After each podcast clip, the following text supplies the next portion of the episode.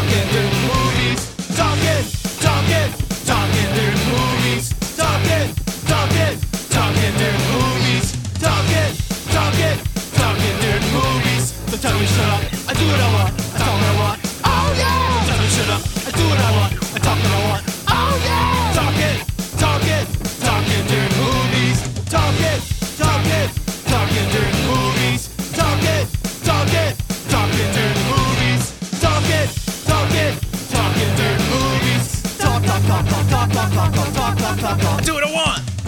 I do what I want. I do what I want. I do what I want.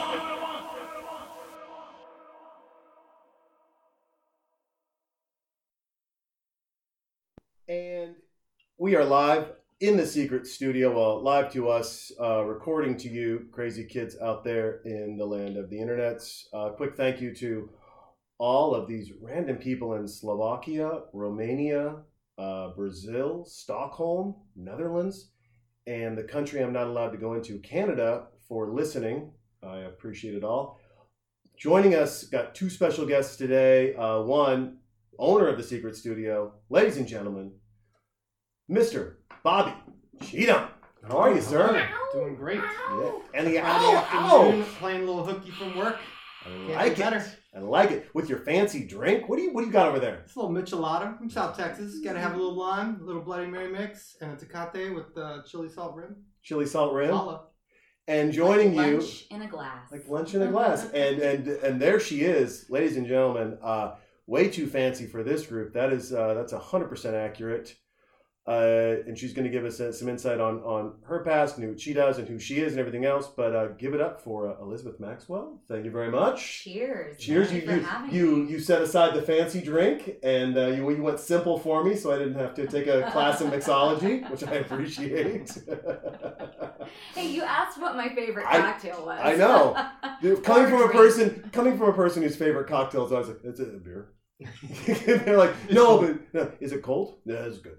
It's Bud Light. I mean, uh, it's not like uh, yeah, oh yeah, I'll take it." It just Mhm. you know never turned one down, so it's it's hard for me to uh, to wrap my head around. Or or a shot of tequila with a slice of orange is about as fancy as I get. Yeah, I was a bartender for many years. Okay. So I'm not saying that all ba- bartenders like fancy drinks, but I think once you uh, make a ton for other people, it's hard not to start like, well, why don't I put that kind of care and attention to detail into my own drinks? You should. I, uh, you know, I go to uh, uh, spend quite a bit of time and used to, and still love Dirty Bills a lot. We record there sometimes. I was there when I got here about a decade ago. Uh, met Leslie, who's a bartender, now the owner, Mhm. and we're hanging out. And it's Super Bowl Sunday. Puppy Bowl's on, and I'm at the end of the bar. Excellent. Just watching the puppies. A couple other people in there, and we're chatting it up. And this troop of ladies walk in. Dirty Bills. I don't know if you've been to Dirty Bills. Uh, is it- Hallway bar, West Sixth. Ooh. Yeah, it's late night. No. You usually don't Does the word remember. gnome mean anything to you? Yeah. Like garden? yeah, they have Yeah. like a ton of them all through. I, there. I don't believe I've had the pleasure Uh, we, of we will. visiting this place. I think I think we know where we're going after. Yeah, yeah. when, when you get back from your international travels, we will grab you and then some other people, and we will take you all down to uh, the Dirty Bills. But we were in there, and this girl's walking in, and she's having a good time. She's like, "Anyways, I just want to say," and she's going on and on and on. And Leslie just rolls her eyes like, "Oh, I'm gonna make something for these." She's like, "Do we want a lemon drop girls or a Cosmo?" And Leslie's like, "What would you like?" She goes, "Hold on." She goes, "Anyway, so it's just that I really like John. John's amazing." I'm like, "Oh, it's, Good. I'm glad to hear about John from the the fucking bar. I can't believe I'm hearing this. She goes, it's just that John, he doesn't make me come. And I've been drinking. And I said, with a voice like that, who would want to hear you come? And she looked and she goes, what an asshole. And everyone else in the bar started laughing. And she goes, well, I will see you later. And she takes off and leaves. And Leslie walks down, and I'm just I'm thinking I'm gonna get yelled at. I mean, she could have made ten lemon drops at twenty bucks a piece. I'm like, what do I owe you for? She's like, are you kidding me? You just saved me from making ten lemon drops. I'm buying you a beer. I was like, okay, I'm in now. That, that sounds good. Now, now I'm okay. So, uh, you chose the movie. I did choose them. It's a rare thing when I let someone choose the movie. Really? Well, yeah, I usually don't do that. Wait, but- you you you you select a guest and then pick a movie you think that they would like? No, that I like. Oh. Well, there's some there's some thought to it, right? There's- there's Ted always some Kennedy, thought to it. Spies like us. Yeah. It's relevant, right? it's, it's relevant. I, I try to tie it in, but I mean, eh, I'm going to hit play on this. Uh, by the way, the movie, everyone's like, what's the movie? Just uh, Fifth Element, folks, a classic. Chris Rock with one of the most interesting hairdos of all time. Bruce Willis, the man who never ages, uh, and, and, uh, and a great, great cast to boot. Futuristic, fun, which I think ties in a little bit to what you do. hmm Uh, so I'm gonna hit play, and then we're gonna we're gonna kick this off. Let me see here. Go ahead and hit play, Jay. And boom, we're going, folks. Get in at a minute on this because we're gonna do a one minute intro, and it doesn't have, to, of course, be a minute, whatever you'd like. But tell people about what you do because you're gonna do it better than I do it. Uh, what you do, kind of how you got into it, um, and what it was like uh, going and uh, you know being uh, being a part of. Um, New Zealand and having fun over there. Because you just got back from New Zealand. I did just get yeah. back from So New Zealand. you you yeah. were you're a person on the go, and, and I could not be happier that we are able to to get this in. So I'm just excited. Um, uh, my name is Elizabeth Maxwell, Yeah. and um, basically, I talk and pretend to be other people for a living. Nice. Um, I am an actor, a voice actor, a host. Um, anybody who's listening, more than likely, if you recognize my name, it's probably from the VO voiceover realm. Um, I tend to stick mostly, like my movies, with genre work. okay. Um, I do mostly anime dubbing, video games, animation. Uh, Video games. Yeah. So there's voiceover work in video games. One out of. Uh, are, I don't- are I don't play video back games. in the nineties? There's no voiceover Um, work in solitaire. I'm gonna let you know Uh, that right now. Okay. fair enough, fair enough. Um, I'm an 80 year old woman when it comes to video games. You know Zelda? Yes, Legend of Zelda. Yeah. Okay. So you know the most recent No, I remember the- Breath of the Wild. I'm born in 1974, so I remember the Nintendo. Blow the cartridge, shove it in, and then play the game. Well, I'm about to blow your mind. Blow my mind. Princess Zelda has a voice now. Wow. Yeah, I don't voice her, but Okay. She has a. I was about to say, you're Zelda? I know. no, no, My I, ratings just shut up. uh, no, I, I am in the game though. I'm a character uh, named Urbosa, and she is. There are four champions of Hyrule that protect the realm, and she's the. Ger- I don't know if you're familiar with the Gerudo. I don't know how far into the Zelda games you got. I won. Uh, she's not the Gerudo. in the first one. She's like, How did I even end up on this podcast? um, Charity. You lost a bet with God, and it's called charity. Uh, but yeah, I'm uh, the Gerudo are this really cool, like kind of like Amazonian women warrior race, hmm and I play uh, the champion, uh, Gerudo I champion. mean, no offense. I should probably be more of the Amazonian woman than you. Uh, you're uh, for those that have never met Elizabeth but are fans. Uh, petite. yes. Uh, you're not Amazonian in any stretch. So hey, I've been working I'm on my not muscles. Amazonian. Is not, Guns. not- you, you got guns. I'm just saying, no, you're not Amazonian. No, Yeah. no. You're not nine feet tall. But Urbosa does have red hair. as There you well. go. Oh. How was the the Wizard Comic Con? Is it is it interesting meeting people who just like let's say play Zelda, hear your voice, and they come up and I guess they don't have a game cartridge. I don't know what they have for you to sign, or they just want a Yeah, picture with you, or people, pe- all, all of the above. People Okay. have a sign, um, like the the jackets, you Uh-huh. know, uh for the. Uh oh, this is gonna happen a lot. Excuse that's me. okay. Burps happen. I'm very burpy and I'm drinking ginger beer right now. So, um, but yeah, no, the best is when little kids come up yeah. that don't like fully have a grasp of, of like the whole like this character is being portrayed by an actor thing and then they come up and you do the voice for them like in a line from the the show or from the the game and you just see their eyes go like real wide um that's my favorite uh, nice. so Wizard World Austin was really fun. Uh, a lot of families, which I love seeing. okay. Um, I love seeing like parents bring their kids to Comic Cons and kind of see them bonding over uh, geeky stuff that the parents likely don't understand, but I appreciate the effort they're making.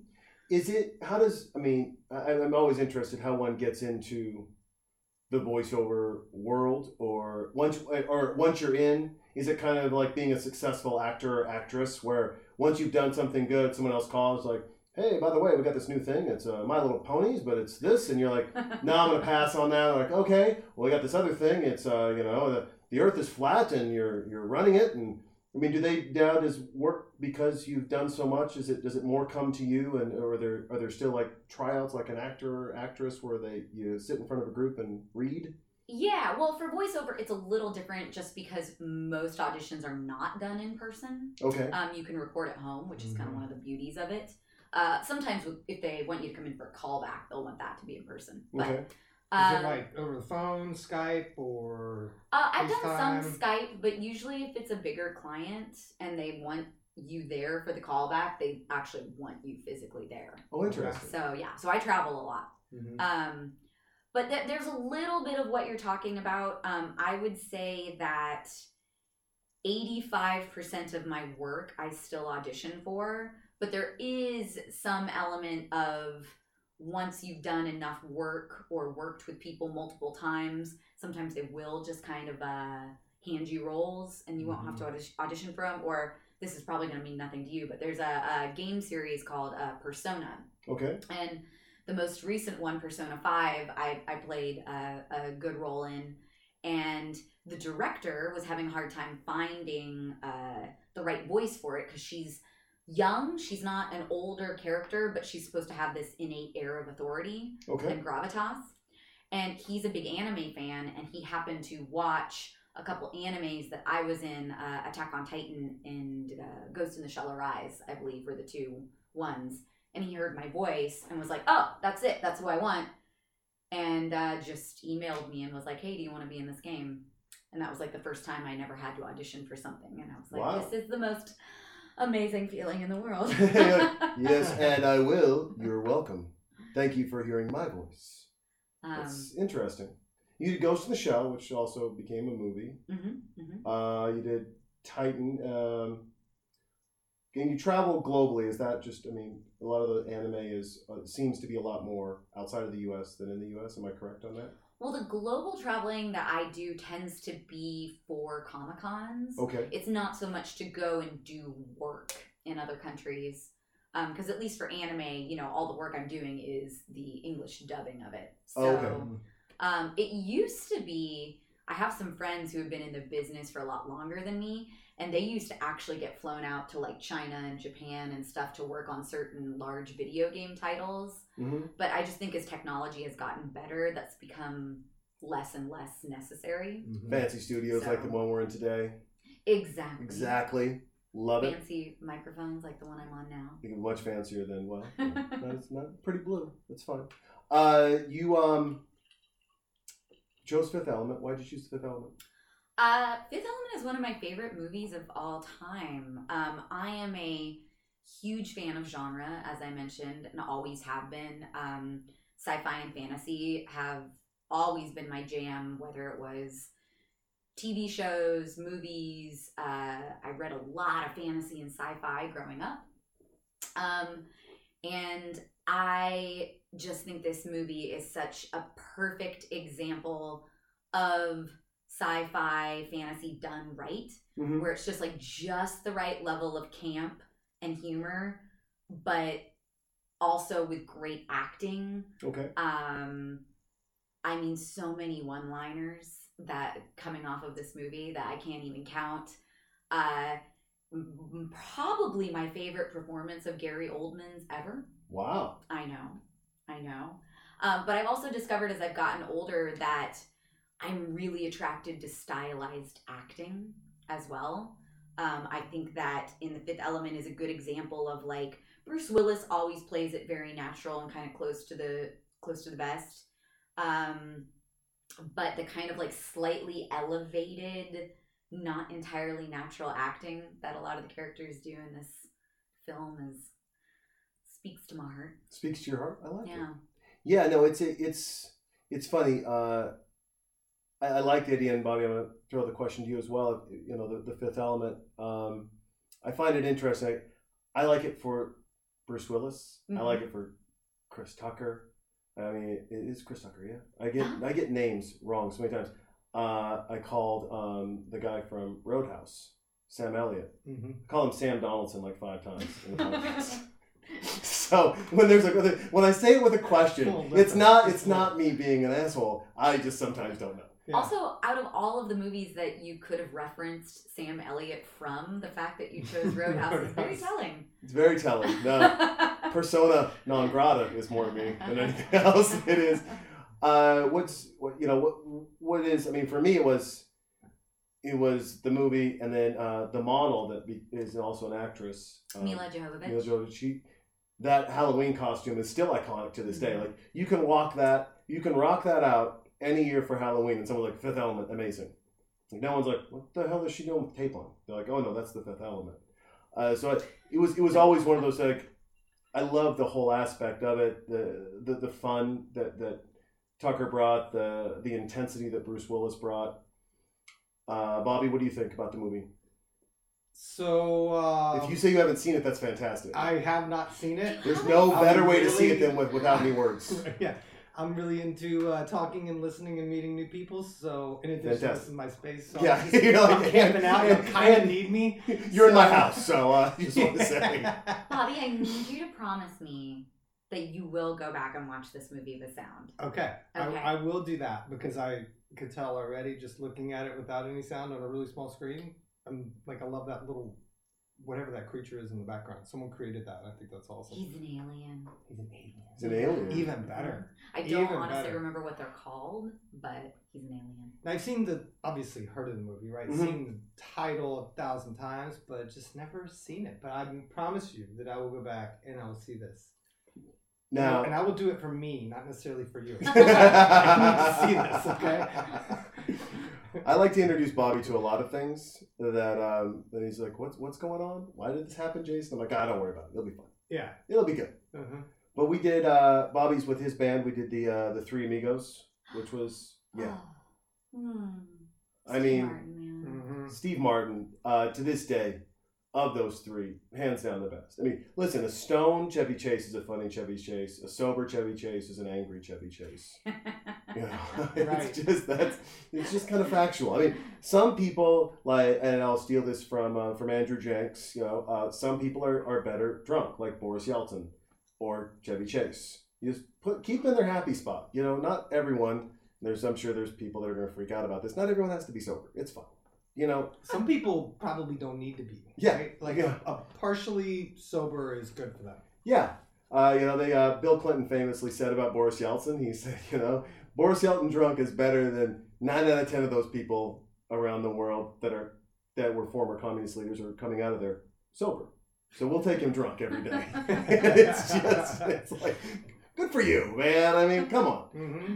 Nothing wrong with sobriety. It's sober October, by the way, folks. It's over. It's sober October. October. October. It's Mhm. over. It's gone. Now it's down to maybe I'll remember November. See what I did there. My enunciation's horrible. I don't know how I have this job. I guess I can't really fire myself though. uh, so now it's maybe remember November, but I go back into Soberville as I go to Kentucky with my wife and her family. They don't drink. Well, they do. They don't drink beer or wine. This is one of those weird things, and we're, we're gonna we're gonna we're gonna tie this into the movie, right? Because there there are weird things that happen in this movie. No, they're like, you bring in a six pack of beer, and like, we're not alcoholics. I was like, oh, okay. I didn't I didn't think you were. But okay. you know, hey, wine coolers or Chris will bring like a you know a rosé and like, or champagne. They're like, what are you doing? Like, we're not out. We don't drink here. I'm like, I'm so sorry. I didn't mean to offend anyone. Would you like some moonshine? We made it in the basement. so you're gonna give me something probably gonna make me go blind. So And you're okay with it. beer, alcoholic. Alcohol. Eighty percent moonshine, fine. Have It's a like sip. church. Yeah. Have a sip. Have a glass. Two fingers. One big ice cube. Don't get crazy with it. Let it burn all the way down. Okay. so if you home brewed your beer or your wine, Yeah, would question, that right? No. make a difference? If there's no mass distribution and production. No, I mean, even though you don't want the government's filthy, dirty hands in uh, in the making of your goods, and I mean, and they're serious. They're. I went and I bought a whole bunch. Well, you've had some of it. It's not bad moonshine. I actually think all moonshine's bad. That shit tastes terrible. Even the one that tastes like cinnamon and apple pie and all that Yeah, the stuff, one that I gave. it's still bad, dude. I don't care. It doesn't matter what you put in it. Maybe rainbows, glitters, and My Little Ponies jumping out of that shit, and I would still fucking hate it. I just don't like it. Wrong. Yeah. I like tequila, I like bourbon, I like gin, love wine. I love But wine. Moonshine is just, it's just It's. I mean, eh, and then you know, we we go we went to the guy's house who makes it, and he goes, "Honey, get him." Well, I was like, bad. "The fuck, get who?" What did he- what I mean? I don't want to get God. I prefer that the not get him. And he goes, Have you had my moonshine? I go, Yes, yes, yes, I've had it. So have you had this? And I'm just like, Yes. He goes, Well, I'm getting them all out, sampling. So now I've had a drink of his chocolate cherry, his apple pie, his white lightning, uh, his cherry, his pumpkin pie, which was just he just took a pumpkin pie and put it in the white lightning and just shook it vigorously. We had chunks floating in Ew. it. It was- it was- oh, He's that like, doesn't sound sanitary. No, you none of it. shouldn't have to And- strain and he runs it all up to Detroit. Like he sells it out of U-Hauls in Detroit. So he has this run. Is I- he aware that prohibition was lifted? I have to take. A, I have to take a pause on this because there was a moment where it was early in our friendship. Yeah. This was a defining moment of where, like, I just, you know, friendship's all about setting boundaries, right? Life yeah, about because I have a lot of boundaries. boundaries. No, I had to set them with you. Okay? It's never the other way around. I never encroach on you. Okay. But uh, Jason was just you. like, dude, uh, I got a really good idea. I was like, oh, okay, where's this coming from? You know, he's like, Jason's driving a Mini Cooper at this point in time, right? Uh, Yeah. He's six foot two. I'm about the same height, right? I'm about And- 40 pounds heavier than you. I enjoy leg room, you know, as any person of my height does. So he's like, hey, we should take a run in the Cooper to Kentucky. And we should fill the Mini Cooper up with moonshine and bring it back. I'm I remember that. off, Road I don't trip. want to go to Kentucky. Second off, Road trip. I It's a don't- great idea still. no, no, hang on. I did not want to be in a Mini Cooper With you. for that long of a time. No, no. Third off, I did not want to be with you for that long of a time. I love you in short doses, man, but we're not marathon friends. Right? We're. That's fine. And then in addition to that, I'm like, crossing state lines. Like, first off, how much moonshine can we even put? Like seven jars? Is it seven cases in a Mini Cooper? It's not a big car. So all these things are going through my head. and I'm just like shaking my head, like, no, dude, it's not a good idea. I'm not. I'm not going on this trip. And you asked me like six times. Yeah. And I just kept saying, dude, I'm not going on a moonshine run to Kentucky with you in a small car to Kentucky. So I just happening. I uh, remember because then I would just text you. What if we did it like Yeah. on a Friday when we were back by Sunday? and all these different ideas. Like, what if you played the music? Does not matter. I will let you own the music list, except for one stint of Huey Lewis and the New Sports. Got to listen to it once. He's like, no. yes. So we're back to your story. I just had to come back to moonshine, you and Mini Coopers, and our friendship and and my lovely boundaries. It's Your great. lovely boundaries. So I get, I don't know, uh, my, my wife's father, my father-in-law buys a whole bunch of bottles for us, and he gets, he goes to hand it to me. and He goes, "Where'd you get this moonshine?" I go, I'm sorry, what what moonshine? He goes, "Good answer, buddy. You can go." And this is a guy just in overalls, no shirt underneath, cheering on the Detroit Lions. Good choice. Gonna be a fan. in a in a double wide with security cameras everywhere, inside and outside of the house. Terrifying. I bring it up because basically, when it comes to this movie, minus Bruce Willis not knowing, and it's it's backwards secret. I know. Sorry. it's Mhm. it's so weird. But he is they're on this. They're not on a moonshine run, but they're on this run to get these crystals, for lack of a better term, right, to save the universe. Magic stones. Magic stones. Yeah. Which is the world that you live in of rescuing a Zelda, magic stones and everything. They don't. Oh, yeah, right. They still get the stones and the swords and everything in Zelda. No, I mean you can you can you can a voice. She's like, I'm not convinced. She's like, if I if you could pause the podcast so Bobby and I could talk about boundaries with you, this would be great. Like now, Bobby and I are have shifted over to one side of the studio. I haven't moved, folks. She slid a chair with no wheels closer to Bobby. Uh, you're you're on the right path. I'm in the right Mm-hmm. hemisphere. Yeah. Yeah, see, Got- I did my homework. Um. Are by you the a, way, are you a cat or a dog person? Both. Both. Okay. I own a cat. I love dogs.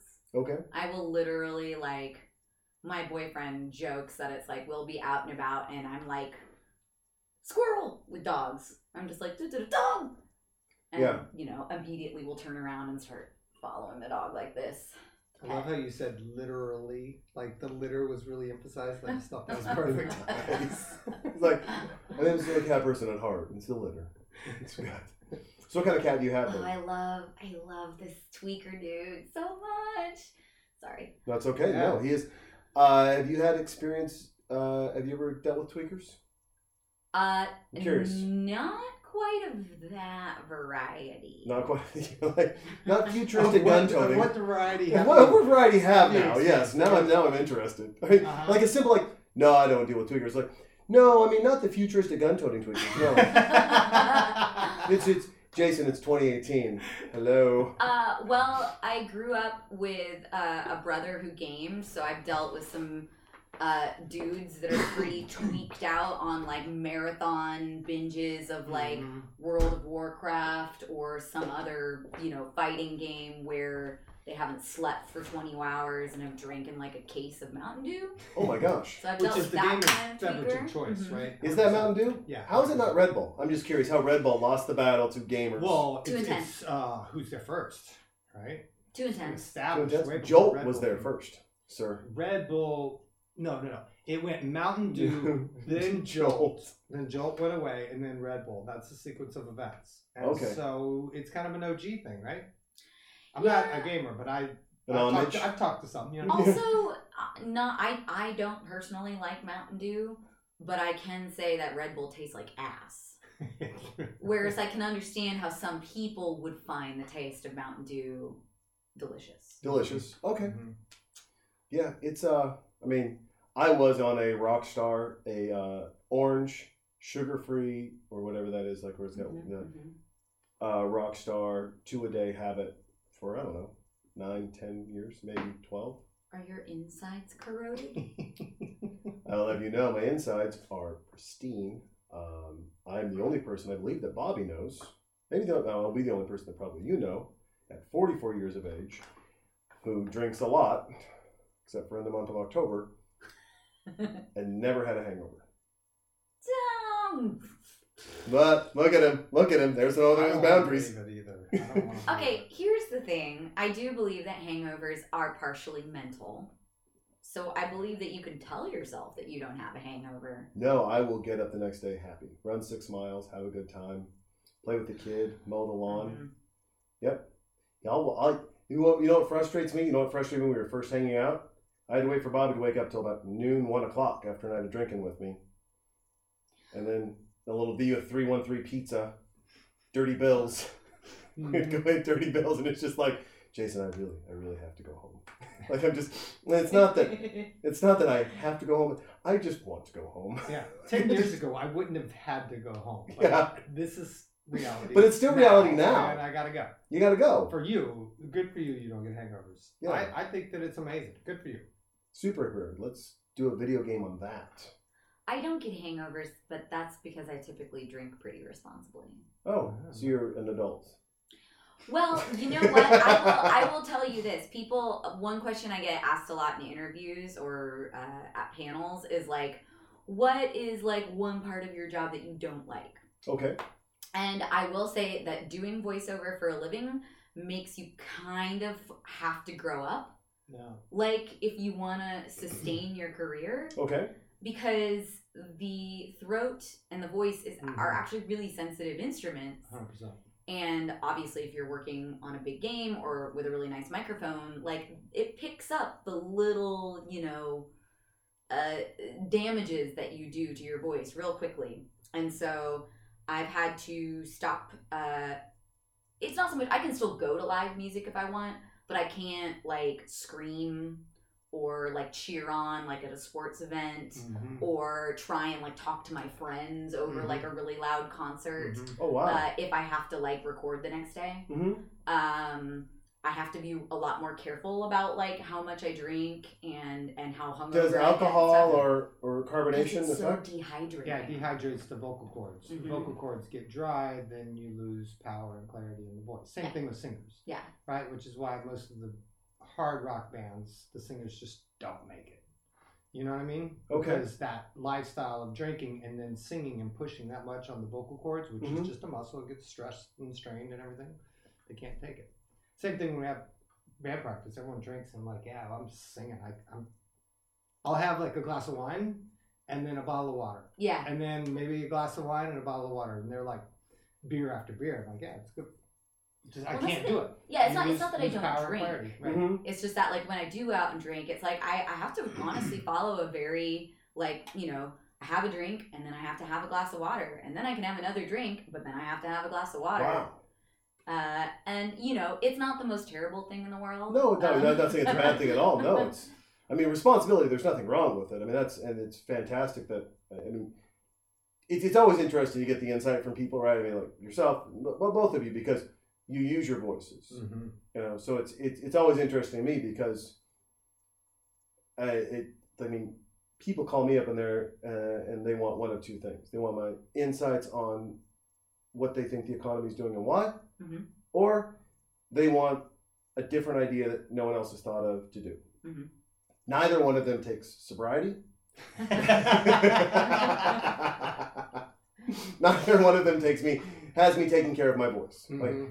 Me, sobriety taken care of is like when do I pick up my kid? It's you know so wife's out of town for three days. I'm like, "Oh, I don't, I don't, I don't drink those three days at all. Taking care of my kid. I'm hanging out. I'm making dinner. I'm doing stuff. I got to drop her off. I got to pick her up. And most days I have to drop her off and pick her up anyway, so it doesn't matter, except for podcast days. And so other than that, you know, it's it's a uh, it's it's interesting to see the insights of, of how different parts of your life impact. You know, I mean, how lucky is her boyfriend? She can't yell at him. She's like, honey, honey, honey, you're gonna be mad. You're also you're also working tomorrow. Just want to say, Meh, I I'm lost your yelling. passport. no Galapagos. I'm gonna go outside then. so, so, so what do you do to, to restore, right? We talk honey, lemon, hydration, all that kind of stuff. But like, what's the craziest thing you've ever done? And what do you do if you're on a set and I don't know, cold or something comes on and like you lose Yeah, your voice? you're an allergy. Like, By the way, you're in like the hub the of worst allergies. place in the world. Oh, world. 'cause buddy, it's don't. I know it? Yeah. I never had allergies in my life before I moved to Austin, Same thing. Texas. Same. Same here. So what do you do? How do you how do you treat? Uh, well, right now I just take allergy medicine pretty regularly. Um, although I did have to experiment with a few because I found some of them were more drying than others. Mhm.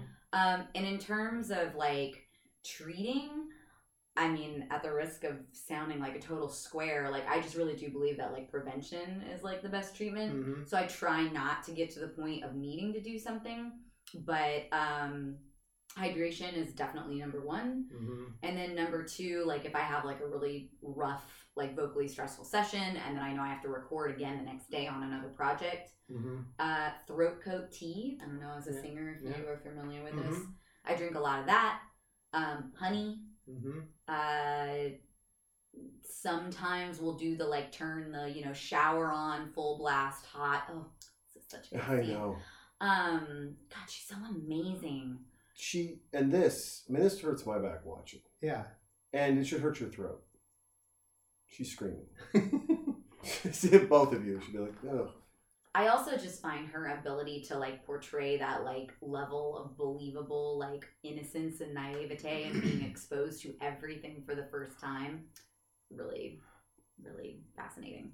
Yeah, Um, she's far past. She's she, and I believe in this film. There's probably others before it where some you know film person's like, no, no, there's a.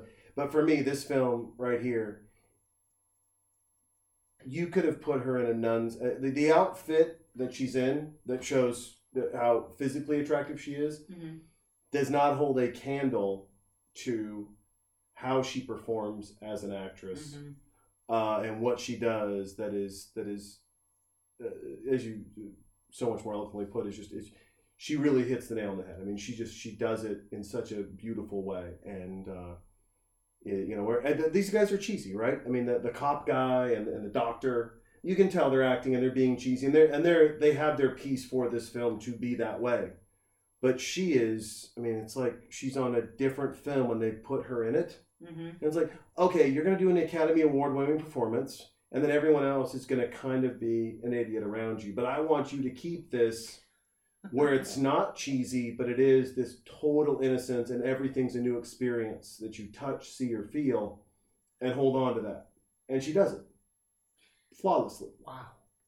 She just did that. And one of the things that I love about this character as a woman too is so often I feel like uh, things are changing, but Mhm. in the past, uh, you take a word like innocent or uh, you know, trying to think of another synonym, but uh, you you equate that with kind of like a oh like like pretty little female that kind of It's like needs to be or yeah like like needs Yeah. to be taken care of and guided and it's like she is like the total opposite of that like she's a ch- she's a child in the sense that she's like experiencing everything new and for the first time but she is like a total badass that can like Oh, she's a ninja. put you on the ground in five seconds flat and yeah can like take care of herself i don't know Would you take that, That is superpower? If, you, if that was a superpower where you wake up, you're you, mm-hmm,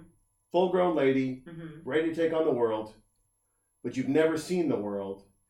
But anyone that makes you uncomfortable, you can just kick their ass. Now that's her, right? I mean, that's kind of her. She's never seen anything, but if you grab her shoulder the wrong way, she's gonna rip your fucking arm off. Do you take that superpower? What do you think? What does that mean that I like forget my parents? Yeah. No. Th- No, Listen, then I would every not take this superpower. every superpower has a pro and a con. Superman mm-hmm. couldn't play football. Because I will say, He had to leave his parents on that planet, far, far away. see, I'm one of those people that's very much like I would never change anything that I've done in my life because I really do believe that like you are a beautiful, like finished concoction of all the recipe ingredients of your life experiences that have Okay. gone into making you. Yep. snowball. Yes. But it's also one of the reasons that I love traveling outside of this country is because I feel like being in a different country or immersed in a different culture is like some of the closest that I can get to this Milla Jovovich experience. Or I guess Leeloo, I should say experience. What uh, what's been? You know, what, what are a couple of your favorites countries? Uh, New Zealand was fucking amazing. I mean, New Zealand is Uh, Mon is is Montana if it was an island, with just a little bit nicer people, better houses. Yeah. There. I, I mean, no, no, no offense to my Montana friends. Better Um.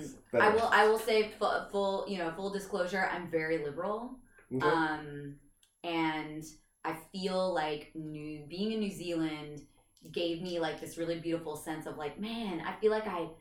I finally understand what it's like to to be somewhere where I understand the priorities of the country that I'm in. do, you, do you think do you think Australia is is New Zealand's frat boy?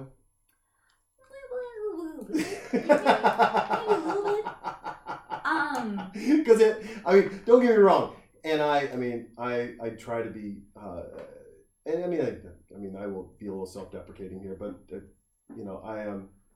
Like I, I love the idea of New Zealand, but then there's there's this part of me that's a kid from Montana, right? That just also grew up. I mean, my second grade birthday or first grade birthday was in a bar in Montana. Like the clown came in and delivered me a cupcake, and my dad gave me five dollars in quarters and said, "There's Galaga." Well, he drank with his buddies, and I hung out with the clowns. Sounds awesome, by the Sound- way. like It for was- both parties. yeah, for both parties. Great. The clown and I played Galaga and ate cake while my dad and my mom and everyone else ate fried chicken and got drunk and played Keno. So there's the responsible, like, understands economy and things that goes, "Ah, I like New Zealand, I like certain, I like other countries. And there's part of me that's like, Australia. Yeah, no, there's sharks. Who fucking cares? Woo! There's a wave! More beer! Bucket! Make fun of us. I don't care. 90% of our place is uninhabitable. God has cursed this island. Let's all live here. The 10 most poisonous snakes? Here. Cute fuzzy thing that hops on its hind legs and will cut you in half with its nails? Here. Got it. Koala bears, only happy when they're stoned? Here. It's a frat house. also can kill you. Yeah, yeah, also can kill you. Wait, uh-huh. koala bears can kill you? Oh yeah. Yeah, they're bears, bro. It's like saying panda bears can kill you. But aren't they small bears? Like very small bears. Strong. Like Yeah, monkeys are but small. If you, if you were to point. aggressively, if you were to aggressively approach a koala bear in the wild, like it, like the the the strength of its limbs and the, The size claws. of the claws are enough to eviscerate you. Wow. It's They happened. have to be no- so no, stoned. Approach. Yeah, they're always high. When people are petting the koala bear, when they're petting the our version of the Ewok, they are just they're like, hey buddy, it's so high, and you know that bear is just like. Uh, and at that point, that bear is the is the is the three toed sloth that will also would try to kill you if it could move fast enough, right? And it's just like, Mhm. fuck, if I wasn't stoned, I would cut their throat. Let me go. No more pictures. You know, it's like I mean, the only difference is is we just don't get the, the difference between the U.S. and Australia is that we don't have a plant that we give monkeys so that they don't rip our jaws, fingers, and junk off. That's the only difference because that's their monkey. I mean, it, it- not as strong as a monkey, of course, but you know, there's a parallel there in some way. I'll kill you I feel like I'm gonna live like four years longer now. because you're just not going to go to Australia. I Australia. know this. I mean, I have pretty much a rule: don't approach animals in the wild. But now, it's a, even it's a- more so. it's I a real promise. good rule, by the way. Yes. Also, I feel like uh, going along with what you were saying, I found out, like you said, Australia, home of like the three most deadly snakes in the world. I'm Top totally 10. Top yeah, 10. Yeah, taking that fact out of my butt, but somewhere along those lines, right? Yeah. New Zealand, no snakes, Nope. None. no snakes. I thought it was only Ireland, Nope. but no, no snakes in New Zealand. Used to be uh used to also be Hawaii and uh, they brought some snakes in, but they have um they have some other animals there that aggressively kill the snakes that are that are there. But yeah. Now Florida, Mm, our Australia, mm, uh mm.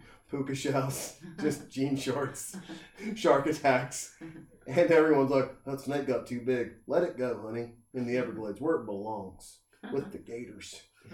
There are so many snakes in Florida now that they have trips like we have here in Texas where you can fly the helicopter and just gun down pigs because there's too many. you gun down snakes? You gun down snakes. They have snake killing parties where you go out and your your goal is how many 20 footers can you kill? Not how many snakes, snakes are we talking about? anacondas and pythons. Yeah. Seriously? 20 feet plus. Because people were letting them go? Well, no, they And all the buy them in a hurricanes. store when they're like two feet long, and they go, "How cute! I could feed it a little, put it in an aquarium, and feed it a little mm-hmm. mouse." Yeah. And then the thing gets to be 15 feet long, and they're like, "I don't know what to do with this. It's bigger than my one bedroom apartment."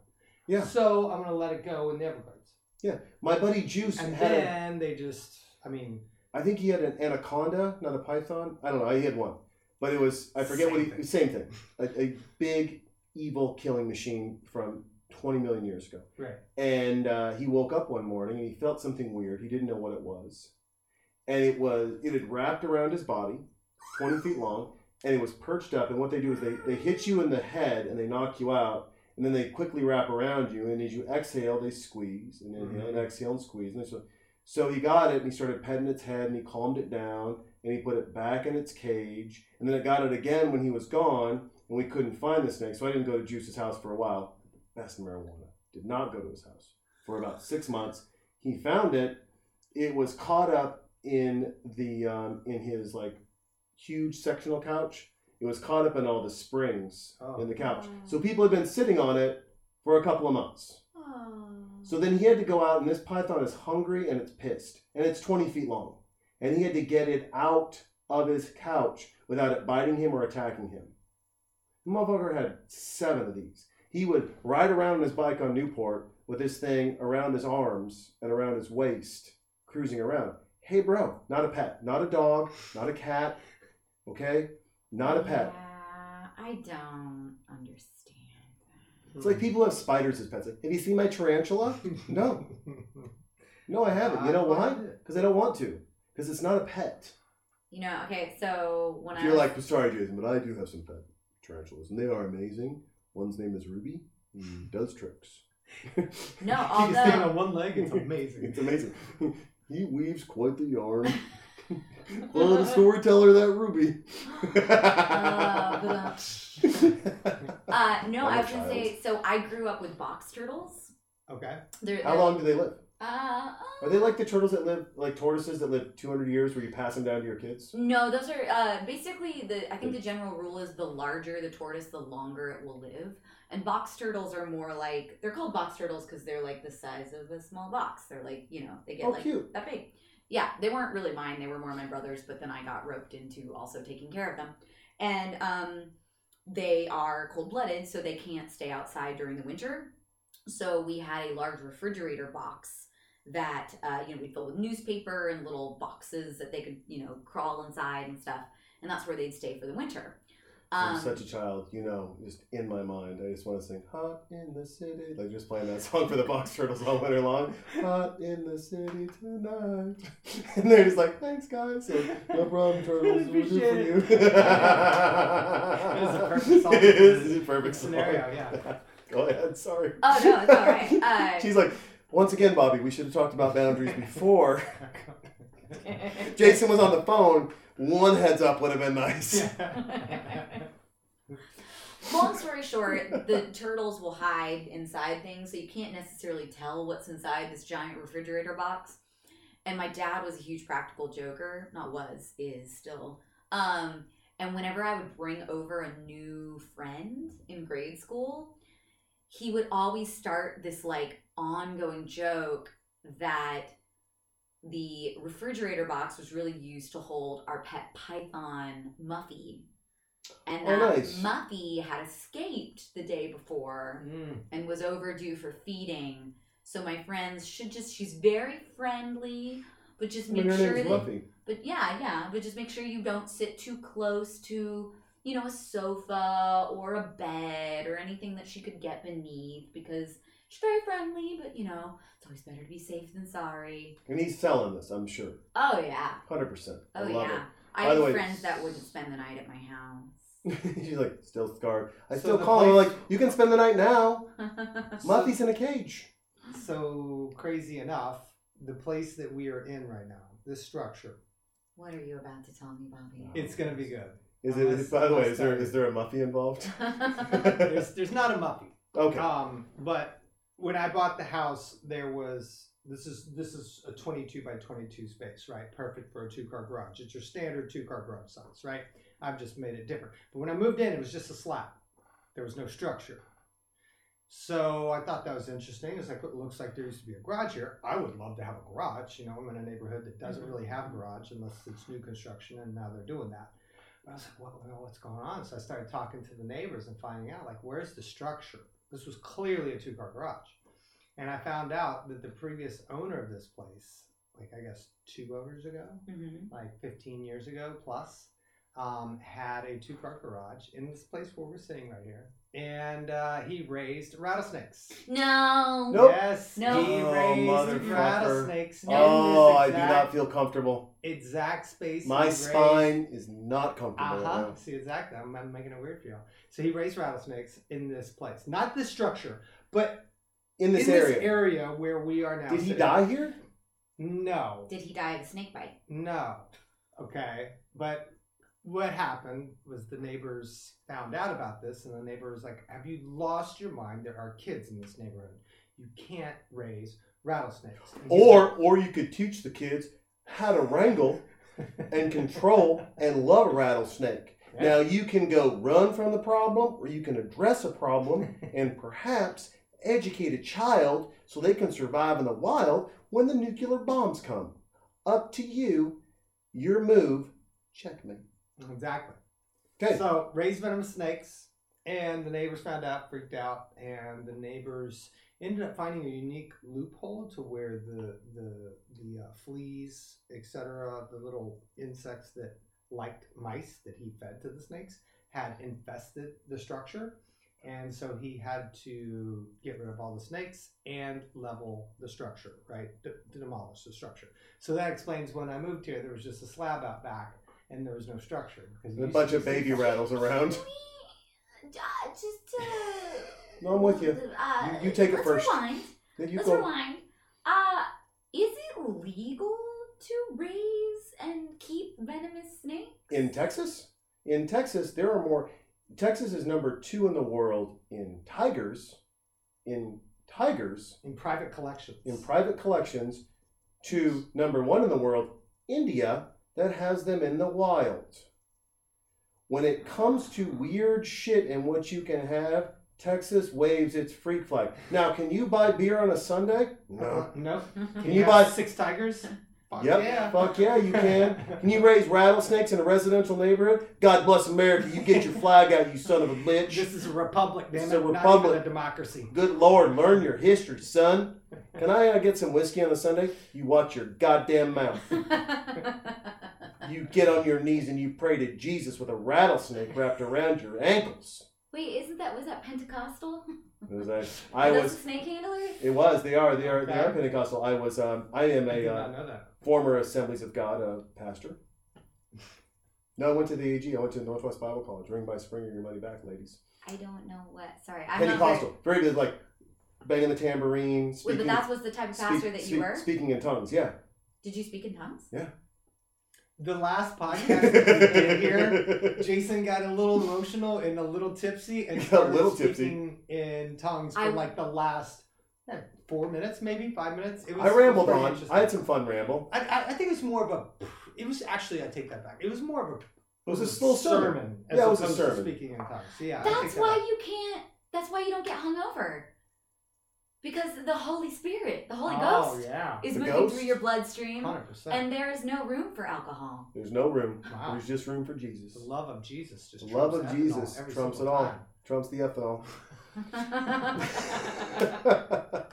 there's there's like there's one uh I for- there's like some Lutheran I don't know I did a thing on uh, Evan Almighty I did a talk over it and I did it by myself and remember we were talking about this I was like these are all the crazy sh- things in the Bible and these are the things they allowed in so I went over the craziest shit in the Bible that I knew about that they allowed in mind you there's books that they're like too crazy we're not allowing it in hmm so there was a group of, I, and by you, this is going to wrap all back around to, to what you said earlier about New Zealand. Mhm. There's a, there's a, there, trust Oh, me, we're we're There's- going there's, there's a train, and it's, it's always on point. People don't realize, and like, fuck, you did a really long thing. We're back, amazing.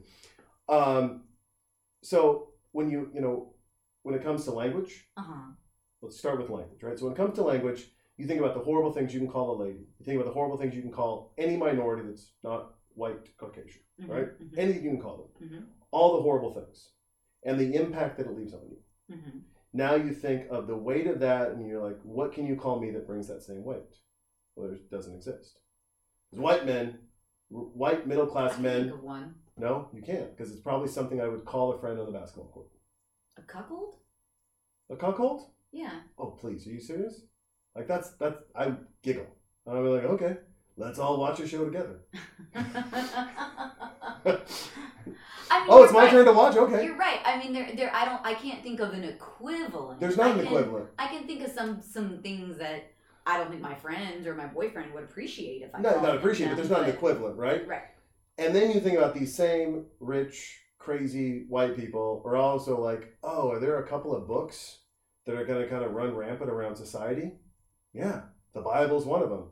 Let's make sure we control the Bible. And then one drunk one was like, I'm going to do my own things. His name was King James. He's like, I'm going to make it so everyone can read it. And they're like, what? And he's like, I'm just, fuck the flowery language. We're just going to make it super simple so dummies understand that, that, that the Old Testament. Mm-hmm. And then even in all of that, they're still like, these books are too crazy. As an example, bald guy walking home, some kids make fun of him. He asks God to curse those kids. Two female bears come down from the mountains and eat 46 children.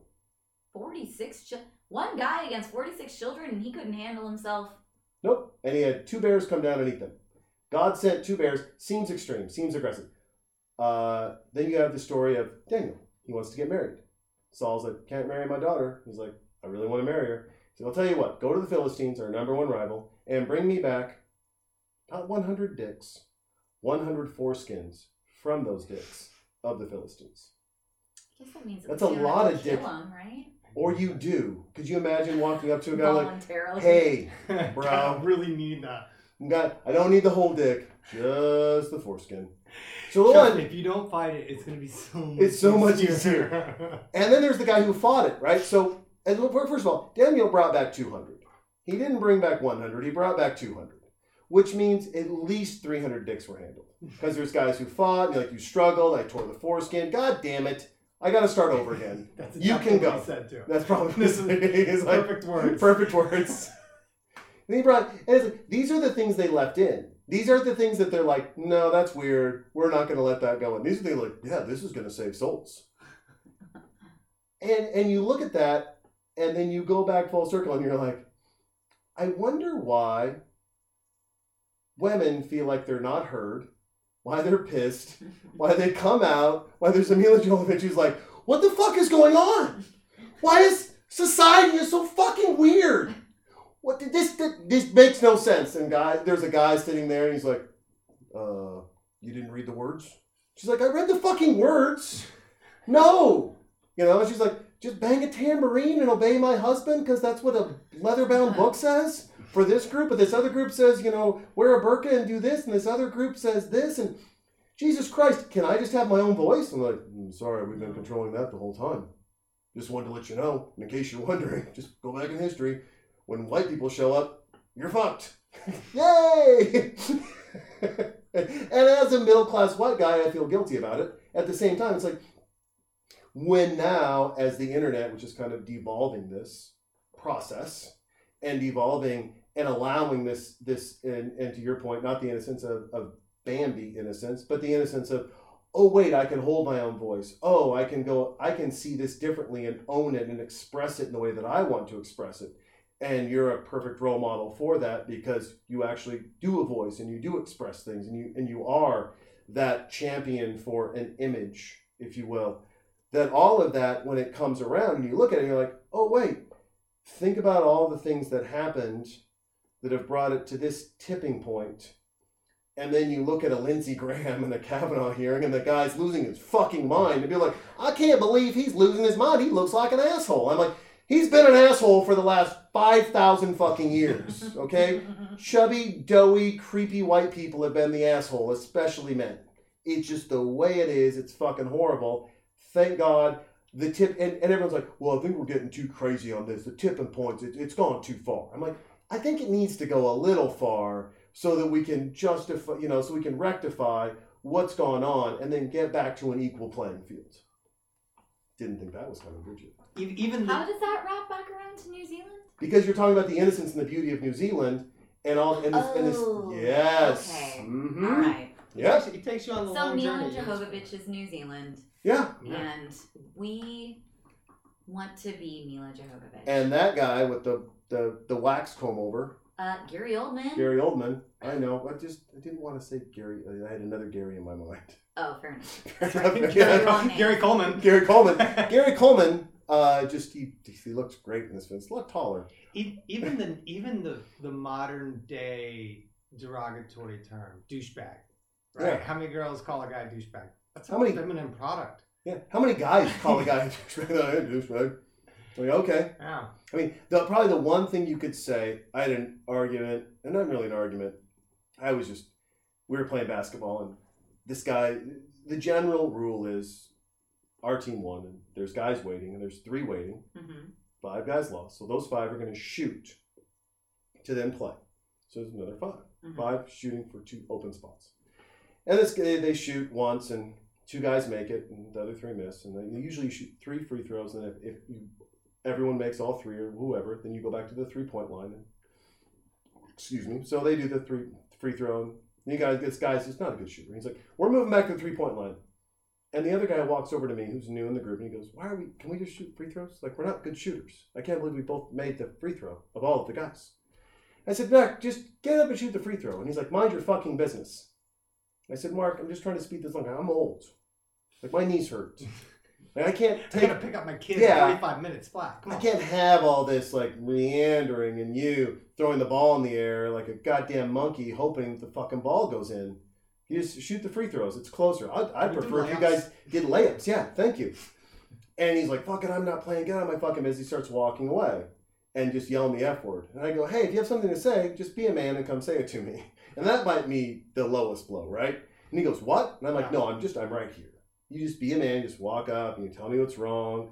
If I offended you, I'll apologize. If I think you're acting like a child, I'll tell you. You'll probably get offended then, and then say I offended you. It's the whole thing. But you don't have to walk away saying the F word because then everyone's involved. And it just makes us uncomfortable. And he starts yelling the F word even more. and so we get done. We win. He comes on the next game. We beat him. And he comes over and goes, Can we just be friends? I'm like, Sure, if you just want to be a man and talk to me, we'll be friends. and he just starts yelling the F word again and storms out of the gym. That might be the closest thing. That, that's that's pretty close. That's pretty close. Yeah. But By there, there F needs to be- word, are you saying? Do you mean No, faggot? like no, no. No, no, fuck. he said be, be a What? man. Be a man. Be a man. man is about the. be a man is about the worst thing you can. If a guy's really Okay. upset and he's not talking to you, I'm like, dude, just be a man and talk to me. And they they, they excuse me.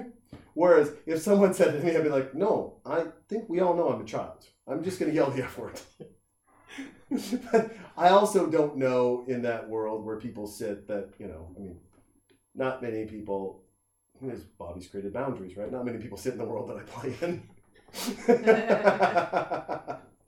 I'm also a uh, snowball, right? Yeah. So, five years ago, probably wouldn't have done it. Now No. it's like, dude, like, mm-mm, nope, nope. not- not that close. Not that close, man. Not playing that game. Yeah. Not at all. Um, I don't know, and, and, and that's a lot for me to say.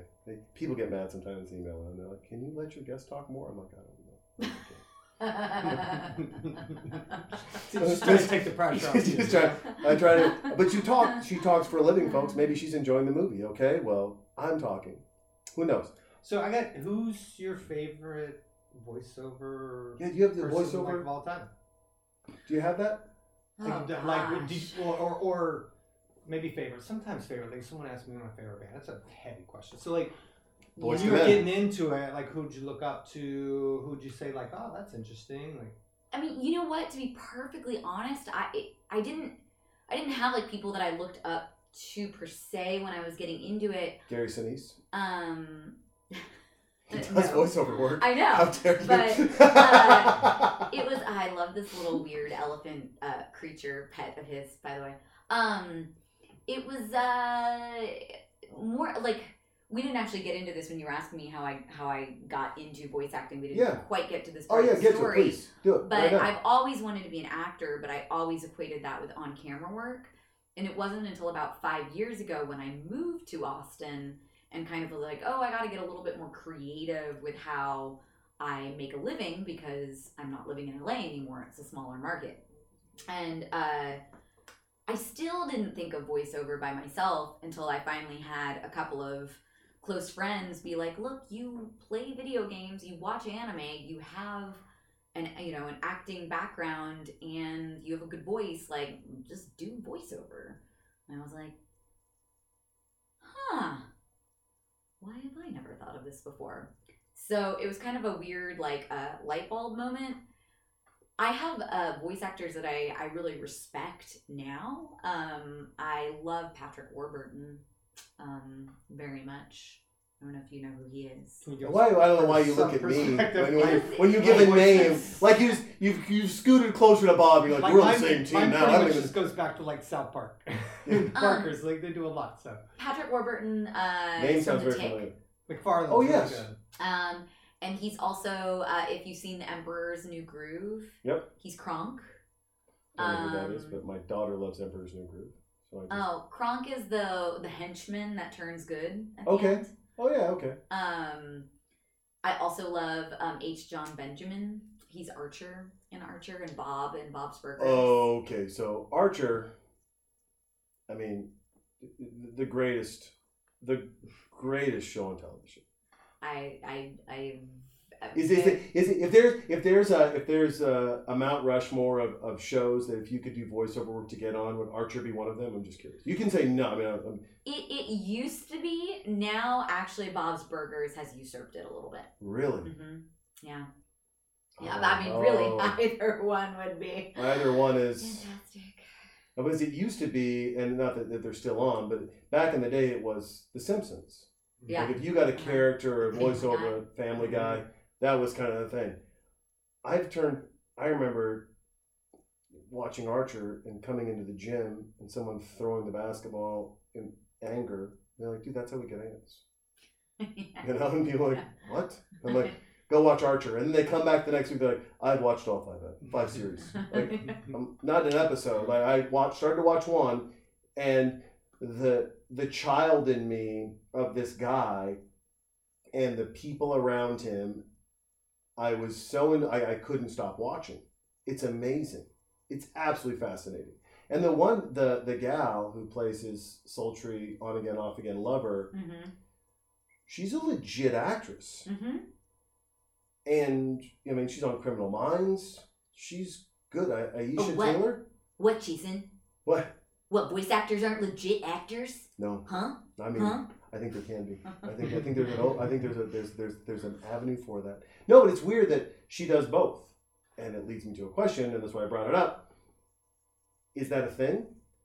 Is there a part? Is there a voice actors group that Aisha Taylor comes over and you're like, stay in your lane, get on camera? Oh, A little bit? I mean, I will say a lot of people kind of operate under this assumption that if you can do one, you can do the other, and Okay. which in fact is not true. Mhm. Um, I'm not gonna name names, but like I have, Jonah wit- I have witnessed, I have witnessed some on-camera or, or actors who are known for their on-camera work Mhm. totally bomb in the booth because it is a very different style. You know, it's like Yeah. You have Marlee to. Matlin. Who? No, no. mm. She's the deaf actress. Oh. Bad joke. Sorry. um, It's your forte. it's my forte.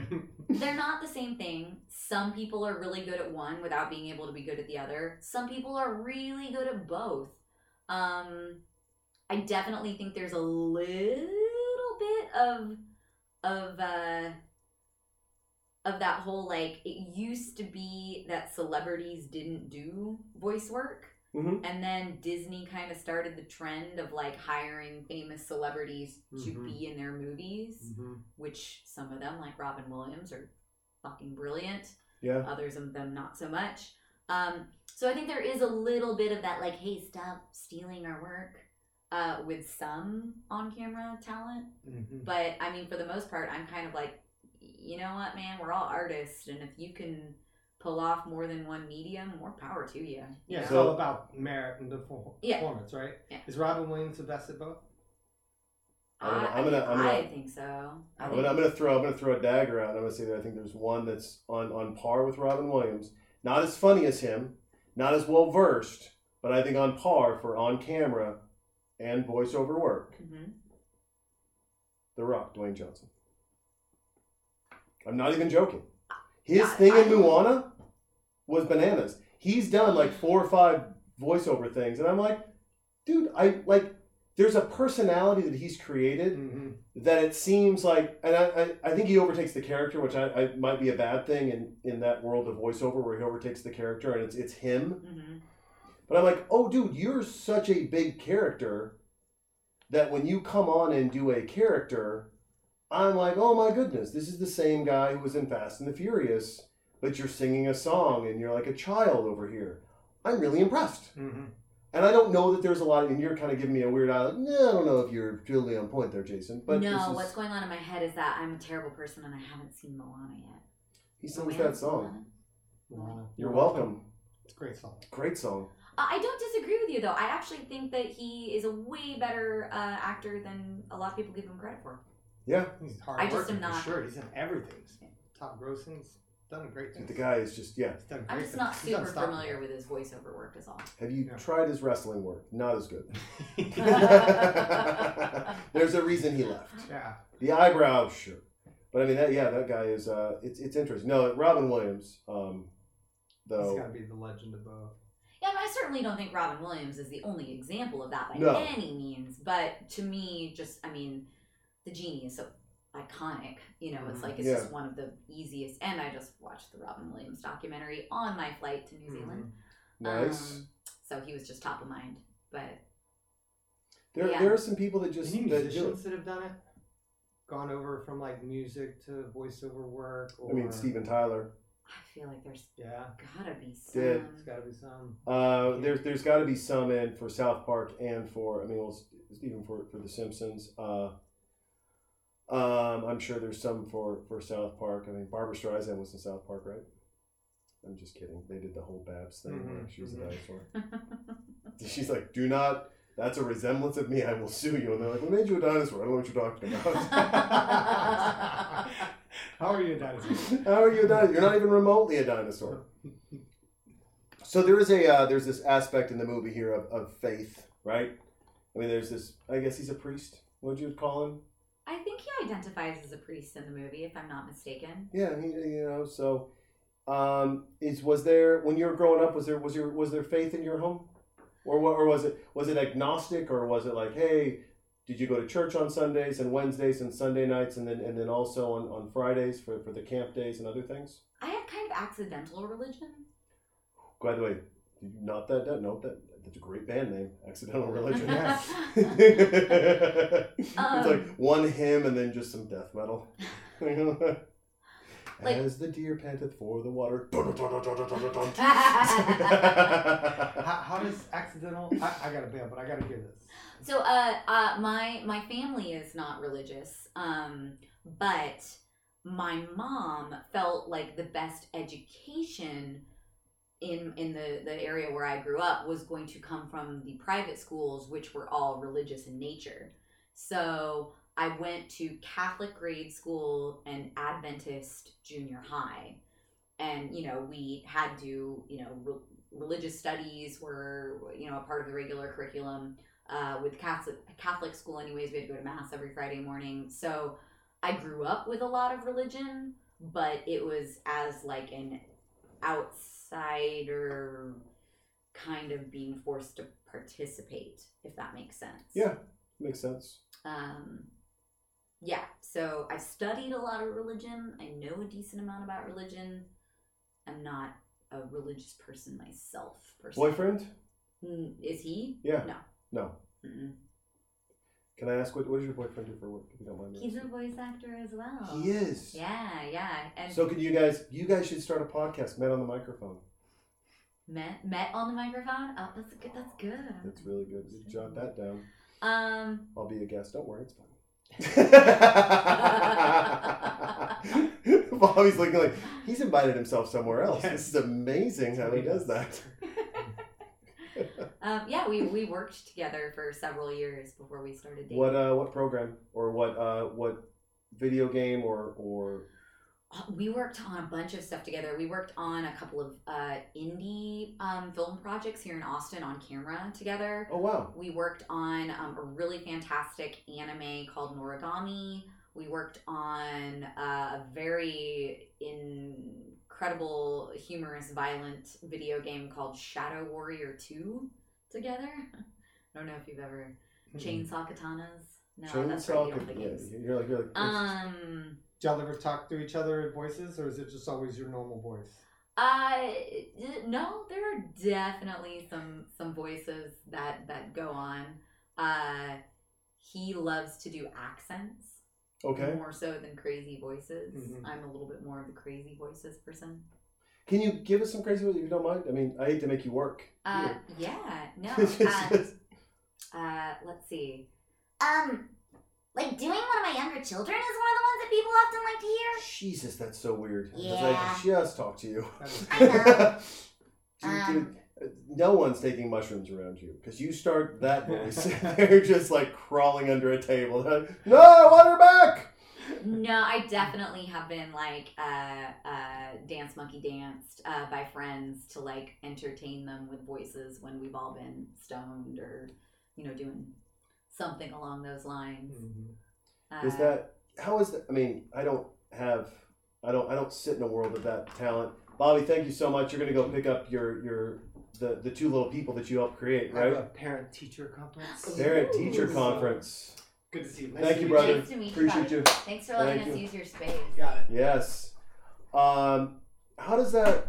And you, because you, you brought up like that. That I, I wonder, in a profession where it's seen, right, or, or heard, hmm Bobby's music. You know, you've got voiceover work. Uh, like, do you have the good friends that they just they just don't ask? Like you're just we're hanging out, and then you've got the friends who maybe you just met. They're really nice, and then they played the video game or they got it that you know that, that your voice is in They're like oh i got to level seven and you did that voice Dude, come on do the voice you know you're like jesus christ yeah okay You know, strangely enough, most of my really close friends, like like my my tightest inner circle, mm-hmm. um, a couple of them work in the industry. So like fanboying or fangirling isn't really a thing per se. yeah But um, a greater majority of them don't know anything about like what I do really. Like they they don't watch anime, they don't play games. Uh, they just kind of like scratch their head in puzzlement when I talk about some of this stuff. Um, I actually consider it one of my greatest achievements. I'm still really close with my girlfriends from high school nice who I mean, I don't know if they've ever watched an anime in their life and their video game experience is probably limited to like solitaire and maybe the original Mario Brothers. fantastic Um but I was able to get them hooked on one show that I do. Uh, it's a Rooster Teeth show. I'm not sure if you're familiar with i know. Rooster Teeth, yeah Okay. It's a Rooster Teeth animated show called Camp Camp. okay And it's very South Park like in the sense that it's about kids, but it is not for kids. Like it's a very adult humor show. nice And that's the one show that I have been able to get my non geeky friends hooked on. very cool Yeah. Does that is I mean that's got to be a thing where you're like I, I remember my wife when we were dating uh, and I didn't really watch a lot of animation. Archer was kind of it, right? You were just Mhm. kicking off and but she was like, "Oh, you got to watch Squidbillies. Like this is my life. I'm from Kentucky. Like this is how people Squidbillies. I haven't seen them Yeah. either. I've heard of Oh, it, yeah, and it's the rationale and the things that happen. You're like, oh, are you sure, guys? Really? And it's it's very interesting. It's fascinating to me. And but she loved it, and she got me hooked on it. Now I watch it, and of course I, I love it as well. I think it's very, it, but it's it's a triumph of her. She's like, no, no, like I've got you now into. Like you were in my circle, but now you're in my Mhm, circle. Now you you not only see what I do, but you know you're experiencing it on a, on a different level, right. which is pretty awesome. Yeah, yeah, and I mean, it, it it's nice to have both. I think um, it's like I love having a boyfriend that understands what I do, Mhm. um, you know, and can like commiserate with me or like there's kind of like a shorthand. Um, and it is nice to have some of my close friends who I can kind of uh, talk shop with uh, about the industry. But I also, I I mean, th- it is also nice to have like some friends that don't like we don't ever talk about work because they don't fully understand my work. And that's also kind of nice too. Because being i mean I, for all intents and purposes i'm basically an independent contractor. And because of that like the hustle is constant and it's kind of nice when i'm not working to sometimes just not think about work Is that also a great thing if you, you know, I mean, your boyfriend's in the industry, but let's Mhm. say you meet someone like, hey, listen, I got, like, I'll get invited to something, and my wife's just like, oh, I'm not going. Staying home with her five year old, I don't know what the, like, you go by yourself, grab a friend, you know, uh, and then, you know, I'll go to someplace interesting, or I'm like, I got invited to go to the NFL alumni party. I'm like, I want to go to the NFL. She's like, I'm not going. Sounds awful. I only watch football. This is the dumbest thing in the world. I'm like, oh, I'm gonna go. And then people ask what I do. I'm like, I don't know what I fucking do. Like, I'm an independent contractor like you, right? So I'm just hanging out. But then do you find yourself sometimes either A, you just want to take someone down a rabbit hole, or B, you're like, oh, you know what? You want to know what I do? And you just dump it on them and just watch the bewilderment just go across their eyes. And you're like, oh, yeah hey, have you done this, this, this? And you're like, no, no, no, no. Just read, and just blow them away with what you do. Uh, well, typically people either are intimately familiar with what I do or Mhm. not at all. Um, but For those that aren't, like the the drunk party or the, the, the guy at the bar, so what do you do? This lady? Do you uh, have a made up job or you're like just like you just go with independent contractor? no, I mean I'll tell them that I'm a voice actor, and and usually that will be followed by like, well, but what is that? What does that mean? And I will say that being able to pull out the like dozen different voices in a minute with different accents and stuff is a fun little party trick. hmm Um, uh, but yeah, I mean, usually I feel like at least video games have entered like the uh, general consciousness, like the, the social consciousness enough that I can usually get people to have a very, at least basic understanding of what I can do fairly I mean, it seems like Austin Video Game Hub, Riot Games is here. There's a lot of video game hmm companies that are that are here. So it's not. I mean, it's no longer just SF, where I think they had the the Star Wars thing, and you know, it, it seems like Austin's created a, a nice niche for it, and then. hmm Robert Rodriguez and his group and everything else. I mean, it, at least it, it theoretically, from what I've seen, it looks like it's growing for an actress, not just voiceover, but actress in, in, in all, right? I hmm mean, Yeah. a little bit more of a market. The Friday Night Lights is left. It's been gone. It's been a gone for a while. while. I never watched the show. I didn't either. I heard it was great. Um, but yeah, I mean, it's, it's typically not that hard to Yeah. get people to figure out what I do. Nice. Um, Do you? Uh, is there in the five years, ten years down the road? mhm. do you want to is, is there a, a transition where like you know I, you, is there an acting bug in you that that that voiceover work doesn't grab where if let's say the fifth element 2 comes out Mhm. right and they've got a younger bruce willis or bruce willis's kid like milla and bruce have a kid and this is what happens and do you run after that role i mean is, is there is there are there things that you is voiceover work i mean it's, it's, horrible asking questions but is voiceover work kind of like this is my mainstay but there are things when i hear about them where my agent does and i run after them because i'm like this is a dream part of, of why i wanted to be an actress my whole life Yeah, no, absolutely. Um, there, uh, I, I would a never want to have to choose between on camera and voiceover. Mhm. They definitely like fulfill different things for me, um, but uh, not mutually exclusively.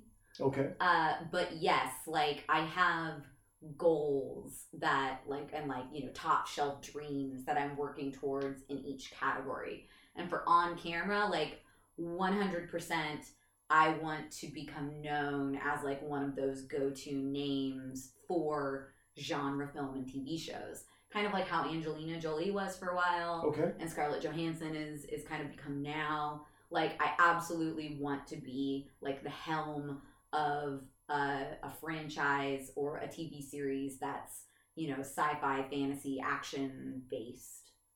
Um, so that's it for me for on camera. And like yes, also Milla. I mean, she's another great example. Like yeah um, I mean, I guess this was more so maybe a number of years back, but with this movie and with uh, um, Resident Evil and so forth, I mean, she resident evil i mean she killed it Yeah. and was Um, yeah And then, like for VO, I definitely one of the dreams, and and this is for a number of reasons. Some of it uh, artistic, because I do believe that um, TV shows give you uh, give you an unusual ability to like delve into a character long form. hmm You know, um, so it's like I would love the chance to do that uh, with a character, but also uh, you know, just to get like a, a like a, a reoccurring or like regular role on like a good old fashioned like Union Network like cartoon, uh, would be pretty amazing. And I guess now that's you know it, it seems like from the outside looking in, right, like that's kind of changing where it's it goes from what are the sci-fi and CW and networks to the powerhouses to just seem to have more money and, and reach of an Amazon or Netflix, hmm which is breaking out into more voiceover work, Yeah. more animation, more things happening, but also getting a lot more experimental. I mean, at the time, right, this was an experimental film. You're like, what? You're gonna you're gonna have this bold premise, but you're gonna have this quirky side to it and this serious side to it, and you're gonna you're gonna have a, a game show host around it, and you know, you're it it was.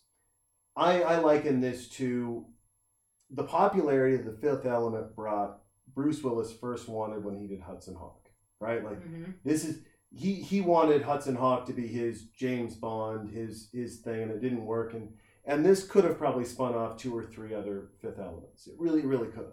Did this movie do well in the theaters? I don't even remember. Yes, and it did well with Rotten Tomatoes. Uh, it did it did well acro- across the board, um, and it was it, and it had enough of mainstay and new actors that as it aged and you you saw the Chris Tuckers and you saw the Millas and you, you could go back and see it again and it, and it had power and, and resilience in that and just a, all, all around a, a good story. And I actually feel like it holds up fairly well. Like, obviously, the special effects are dated, but it's so stylized that it almost doesn't matter. Yeah, no, that's true. I mean, there there are some parts of it that that don't. There's Deebo in Friday. Uh, there there are some that, that just don't matter, whether it's the outfits or a couple other things. But there there are some that you're absolutely right. You're, you you can still. This is one of those rare movies where you can still get lost in it. You can sit down and watch it and just get a little bit taken away and lost in it, Mhm. you know, and, and not care, and not be distracted by some shitty special effects Right, right. which you know as, as everything gets better and better it becomes more and more difficult I feel like I need to fact check this because I feel like I've repeated this fact a couple of times. just repeat it it's fine Um, I don't know 100% this is true, but some a friend of mine told me that they listened to an interview with Gary Oldman Mhm. where one of the questions he was asked was, you know, like are are there any projects or roles that you regret doing? And he said Fifth Element. really is it the I hairpiece I don't know. I really hope that's not true. I really need to actually look it up because that would break my well heart. Well, let's see we got google so, here we got Um, I just I'm gonna- love him in this role so much. he's uh he's an interesting so let's see here did gary oldman did gary oldman Regret working Regret. with Luc Besson. regret the fifth people are like jason do your homework i'm like what am i doing my homework Uh, also, was this the first movie to show a black president? Um, I'm gonna go hard no on that one. No, no. No. I don't believe so. Um, I would, uh, but that's just that. That is one hundred percent a guess on my part. But if I were to guess, I would say no. Gary Oldman interview blast the Fifth Element also defends. So controversial Gary Oldman interviews interview blast the Fifth Element also defends Mel Gibson, Alec Baldwin. So he might have been on something. Um, in an interview, he sparked plenty of controversy. Uh, this morning, Gary Oldman told Playboy that he didn't like the Fifth Element. Gary. Gary, come Gary. on, man. I don't know why you gotta be so negative, Gary. I'd be interested to to read why. I know that seems aggressive, right? I mean, this is it's listen, seventy-one percent on Rotten Tomatoes. For for the year, for the time, I mean, ninety percent of people on Google just thumbs up, thumbs down, much like Rotten Tomatoes, but Mhm. uh, ninety percent of people on Google liked it. IMBD, it's got it's got a seven point seven. I'm just gonna throw I'm a rounding error, throw it up to an eight. I don't know if I have ever talked with anybody who has told me that they don't like this movie. Granted, I, mean, don't Luke ask Perry's- everybody. That. Luke Perry's in this movie. I know. Handsome devil. You know, it's a uh, it's 1997, so it's you know 21 years old, still holding up. This is one of the crazy scenes, right, where they're they're, they're getting in. They're they we're about to get some massive violence. Yeah. Well, we have a li- little ways. A little ways to go. Do you think? Got about five minutes. There's our there's our priest. Uh huh. He's getting ready. This is I mean this might be the corny part of the special effects, right? Their helmets might be. I was thinking that when they were like taking off on the giant spaceship, I was like, man, those are uh, some interesting space suits. They are. Diva, Paula, we'll leave that alone. Um, Bruce Willis had hair back then, so that's always nice. He's an interesting lead man, lead action man. He is, isn't he? Yeah. Uh, what do you think? Because there, there are some interesting lead action people where you look at them And is it that he did Moonlight? I mean, I wonder what made him. I mean, people could say Die Hard. I would probably say Moonlighting or, or some or something prior, but it's he doesn't. I don't know. Is it the imperfections, the the direct imperfections of him that make him the leading man versus a George Clooney, which doesn't seem to have any? Like George Clooney creates imperfections. Like I gained fifty pounds through this run. And you're like, and I hurt my back. And I'm like, dude, you know, Brad Pitt doesn't have these imperfection things, and Bruce Willis does, and it's almost like he highlights them. Like, he's got frosted tips in The Fifth Element. I know. A balding man. I mean, you know, for better or worse, and you know what what kind of implications you could make about what this says about us culturally and societally.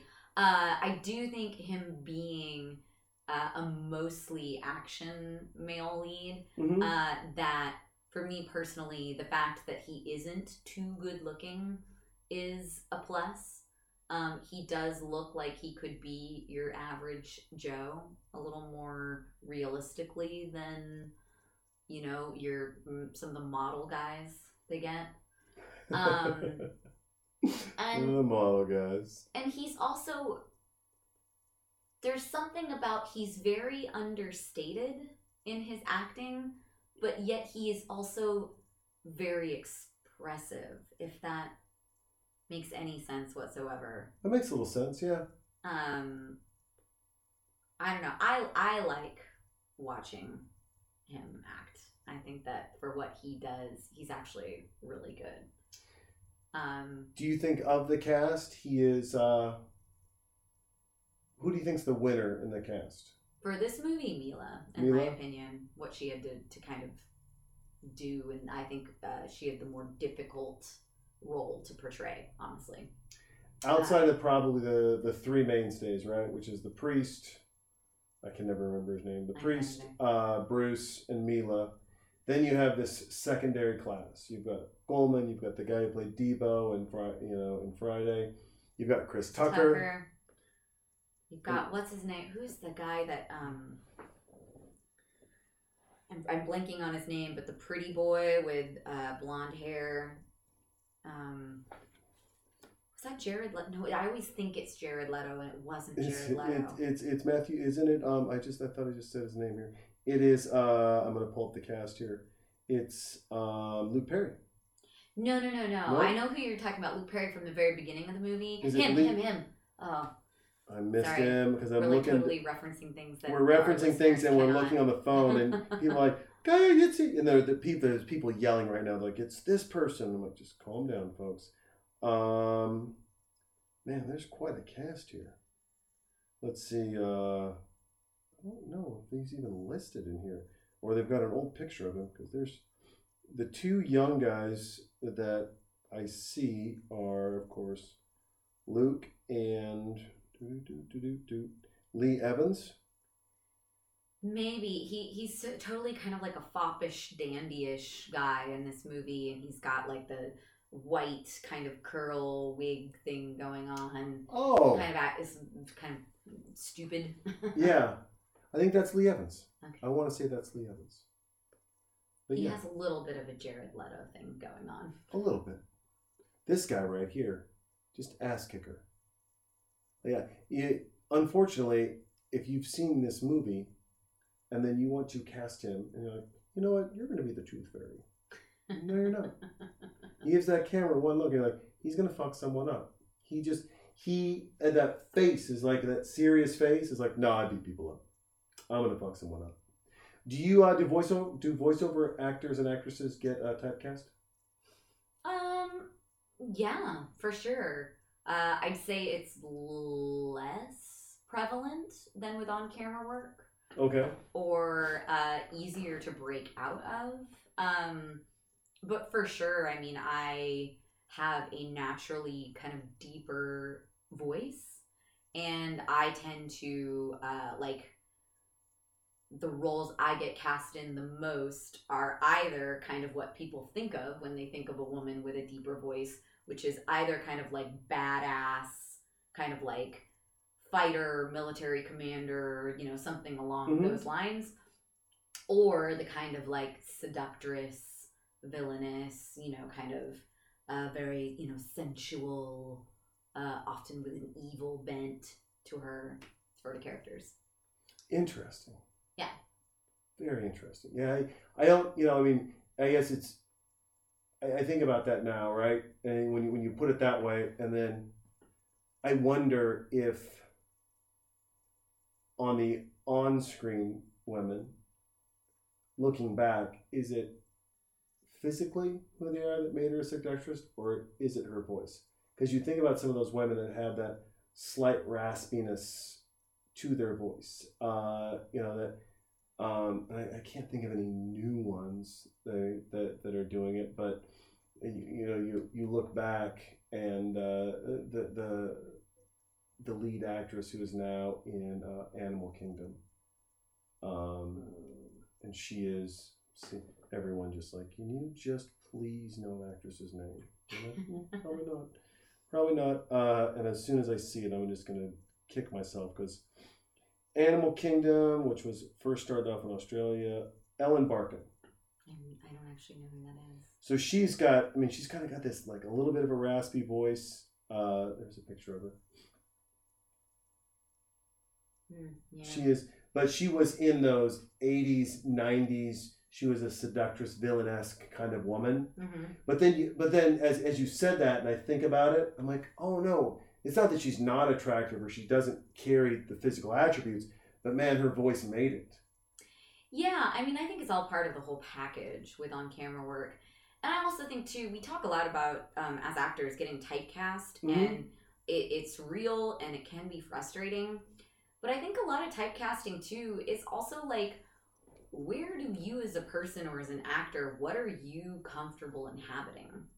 Um, because, for instance, I don't think that I'm a bitchy person in real life, but on camera, I am cast as really bitchy characters a lot or you know villains and so forth and and it's because i am comfortable inhabiting that headspace Okay. um you know it's like you can look like a villain hmm but if you can't get into playing a villain or playing a bitch you're not going to be cast as that you know what i mean Do you take so that? it's like you take that work home sometimes. Like I know there's some actors who they live that, or they. Uh, Heath Ledger was famous when he was going to be the Joker, right? He was being the Joker.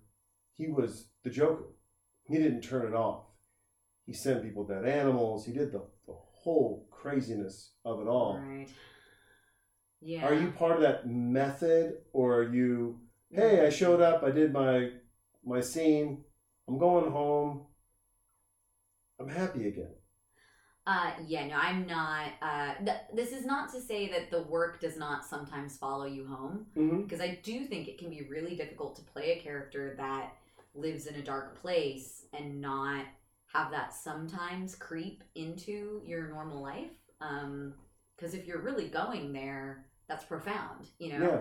But um, I do not purposefully bring it home with me. I am not method in that sense that, you know, I've heard Daniel Day Lewis can be, or that. The guy's uh, been making shoes for five years to become a cobbler in a film coming up. Yeah. Uh, yeah. Hey, bro, So, where are my shoes? I mean, I will say that there there have been some characters that I have played where they were so extreme or so extremely different from me Mm-hmm. that I did feel like in order to because some sometimes I can just turn it on and off. And you know, you can be a guy on the crew of a film set and we can be joking around and you know, like, you know, tossing out jokes and then 15 seconds later I can go right into a scene where I have to be really serious or, or sad or something. But there have been other characters where their personalities or their outlook on life is or so vastly different from my own or so extreme that I do have to kind of uh, get into and inhabit that space. And then if I'm going to an audition, like I have occasionally gone to the audition as that character Wow. Just because I don't trust myself to be able to quickly get in and out of it because the character is kind of new to me or they're so different from me. Interesting. Um, but that's not what I would say is like normal MO for Okay. me as an actor. Is there in that you know um, is there a part do you do you pull things from you to get to certain areas Yeah. or do you or do you just go with you're like okay i can imagine the character being this or is there or do, or can you look back on a film or a show that you've been in and go ooh like that reminds i pulled from this and maybe i shared too much or i'm glad someone doesn't know where i pulled that from Um, you know, it's been, I would say honestly, like a pretty healthy mix of both. Um, I do think that, I mean, I, can't remember who it is, but there's an actress that's kind of quoted as saying, like, the only way you can find a character is to figure out what part of you is in that character. Okay. And then um, that's your connection to the character, and then also what makes you unique in playing that character because Mhm. nobody else is like you. So it's like finding what you have in common with that character and how you can relate to them is what is your special take on the character. But I have other characters where I don't have, you know, immediately it doesn't seem like I have anything in common with them. Or I don't sit down and be like, okay, so they have this relationship with this person. What in my life can I equate to that? Where I don't, I mean, sometimes I do sit down and do that type of analytical work. But there have been other characters that truly just kind of, for lack of a better word, channel through me hmm where it's kind of like I don't really think about it too much. Rather, I just kind of like step back and let it kind of flow out unimpeded. okay Um so yeah, it's been kind of a mix of both things. Interesting. I, I always wonder because there there are things where uh, whether shared in this podcast or I, I speak big events and uh, and there are things that I share and you know I'll get a note from someone like hey dude like uh, no should have shared that Personal. Yeah, little personal and I'm always like ah it's my you know, there's uh there's there's not a boundary there right for for me it's just it's hey it, it is what it is Mhm. um, but then I have friends who are actors and, and actresses, and they, uh, you know, they they've lost relationships because they've done a part, and their significant other's been like, "That's us." Like, no, this is a movie. Like, I got cast for this movie, and I pulled this, and I'm like, yeah, no, I saw a relationship breaking down up here, and and I, and I, I bring that to ask the second question, like, how do you because you talk, you know, you guys talk in shorthand a little bit and do this, mm-hmm. but at the same time, like I always wonder, like my wife and I are driving down the road, and I go, yeah, you know, I'm tired of doing what I do. I think I'm going to become an actor. Uh, you don't mind if I just make out with Katy Perry for a whole day, do you? She goes, no, I'm going to become an actor as well, and I'm going to make out with, uh, you know, with Brad Pitt or whoever. And, and I was like, nah, I don't feel comfortable with that. She goes, well, you know, pick your poison. You know, just, and we're joking around. But I wonder in the acting world, like this is a fascinating thing for me. Like I'm fascinated by couples that both do it, um, how they separate, you know, for lack of a better term, church and state, Mhm. Uh, and and how they don't see if your relationship is good, the good if you see it on camera, right? Or if the relationship is bad or you had a fight, how you don't remember that fight and see it on camera. Is it is it is that just that you're mentally tougher, like as a couple, which is fine if you are. You're just mentally tougher because you transition mentally into different people and do different things so often that you're just you're a little more resilient and not as soft skin in that area, or is it that it is that's work and we just both know that? I don't think that it's that we're more resilient because it's not easy. You know, it's not easy to read a script and be like, "Oh, my boyfriend has to like fall passionately in love with this other woman, like the real deal, like real love and like have multiple like really steamy intimate like physical encounters." Like it is not it is not I don't think easier for me to read that and digest it than it would be for you if your wife was an actress. Um, I think that. But you're also in the profession, I guess. I wonder if that's the difference. Well, but yes, I mean, I will say that it it is helpful to have done it myself and to have a visceral understanding that just because you act like you're in love with somebody does not mean that you are or are going to fall in love with You're not calling your agent at the premiere. You're like, honey, I'm gonna go get some popcorn real quick. Listen, uh, Nancy. Yeah, no, you're gonna need to get. No, I don't care. No, I'm gonna want to make up five dudes. He's made out with four chicks in his premiere. I just watched it. There could be a bit. Make it seven. Make it seven. Good. I've got to get popcorn now and watch this fucking movie. One to feel it as well. Bye. it i mean you get those feelings sometimes it's it's true but i think i think that's one advantage another advantage is that um i really do feel like when you can meet the other actor and like develop a, a relationship with them yourselves Mhm. like like this example that i use that actually happened in an indie film that my boyfriend was the lead in and i got to meet the other woman the other actress and spend some time with her Like, oh, she's got bad breath. I felt so bad for her. no but I'm just- like I'm you, kidding, I'm kidding. like oh like you're a really good person like Yeah. you're not like a man eater that's gonna try and steal my boyfriend away from me um that helps and then third i do think that because we're both actors having a vocabulary to talk about these really weird complex emotions is really helpful because we both do the same thing we both understand you know the principles of acting the principles of, of script study of, of creating a character it's like we have a way to be able to talk about it together that i feel like if i were dating somebody who wasn't an actor and he was experiencing these kind of jealousy emotions for the first time Mm-hmm. he may not have the words to be able to express like what's bothering him or what I can do to alleviate his concerns or Okay. so forth. Question, and you're gonna be like, no, I'm not gonna answer this, and that's that's 100. percent I mean, this. Uh, have you ever been on a set, been kissed by someone, and been like, oh, they're not acting? Oh, 100%. oh, yeah, yeah. Do you go tell the director? I mean, this is like where you raise your hand to the teacher and you're like, "Hey, they're cheating." I mean, not like, you know, but I, I don't know. I, I don't know an analogous representation outside of what what happens in a world where you're like, "Oh no, I'm working. You've stopped working."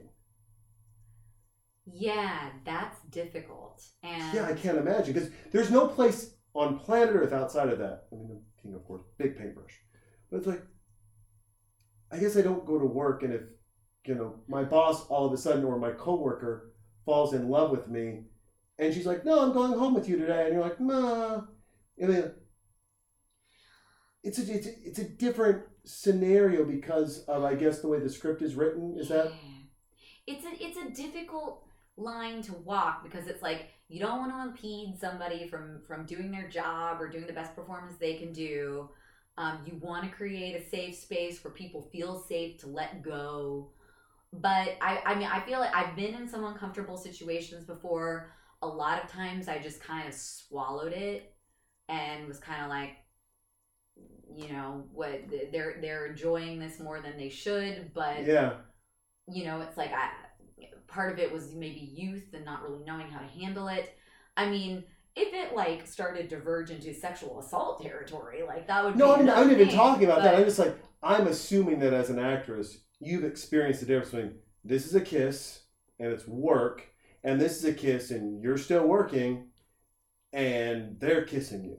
Like, does that make sense? Yeah, and I, I mean, I will say that that one time in my my work life experience, I did have the other party took that out of the workspace and into like personal public life. Oh, I, I just got uncomfortable. And yeah and and that was that was the one time where i was like okay this has crossed like the boundaries can be really weird in these Yeah. situations but that was one case where i was like this is a boundary that i'm very clear that he crossed and then i did talk to the director about it hmm but um yeah it is kind of like a weird sort of like how do you quantify that sometimes Yeah, like yeah. It's it's it's different. I mean, you know, I, I can't.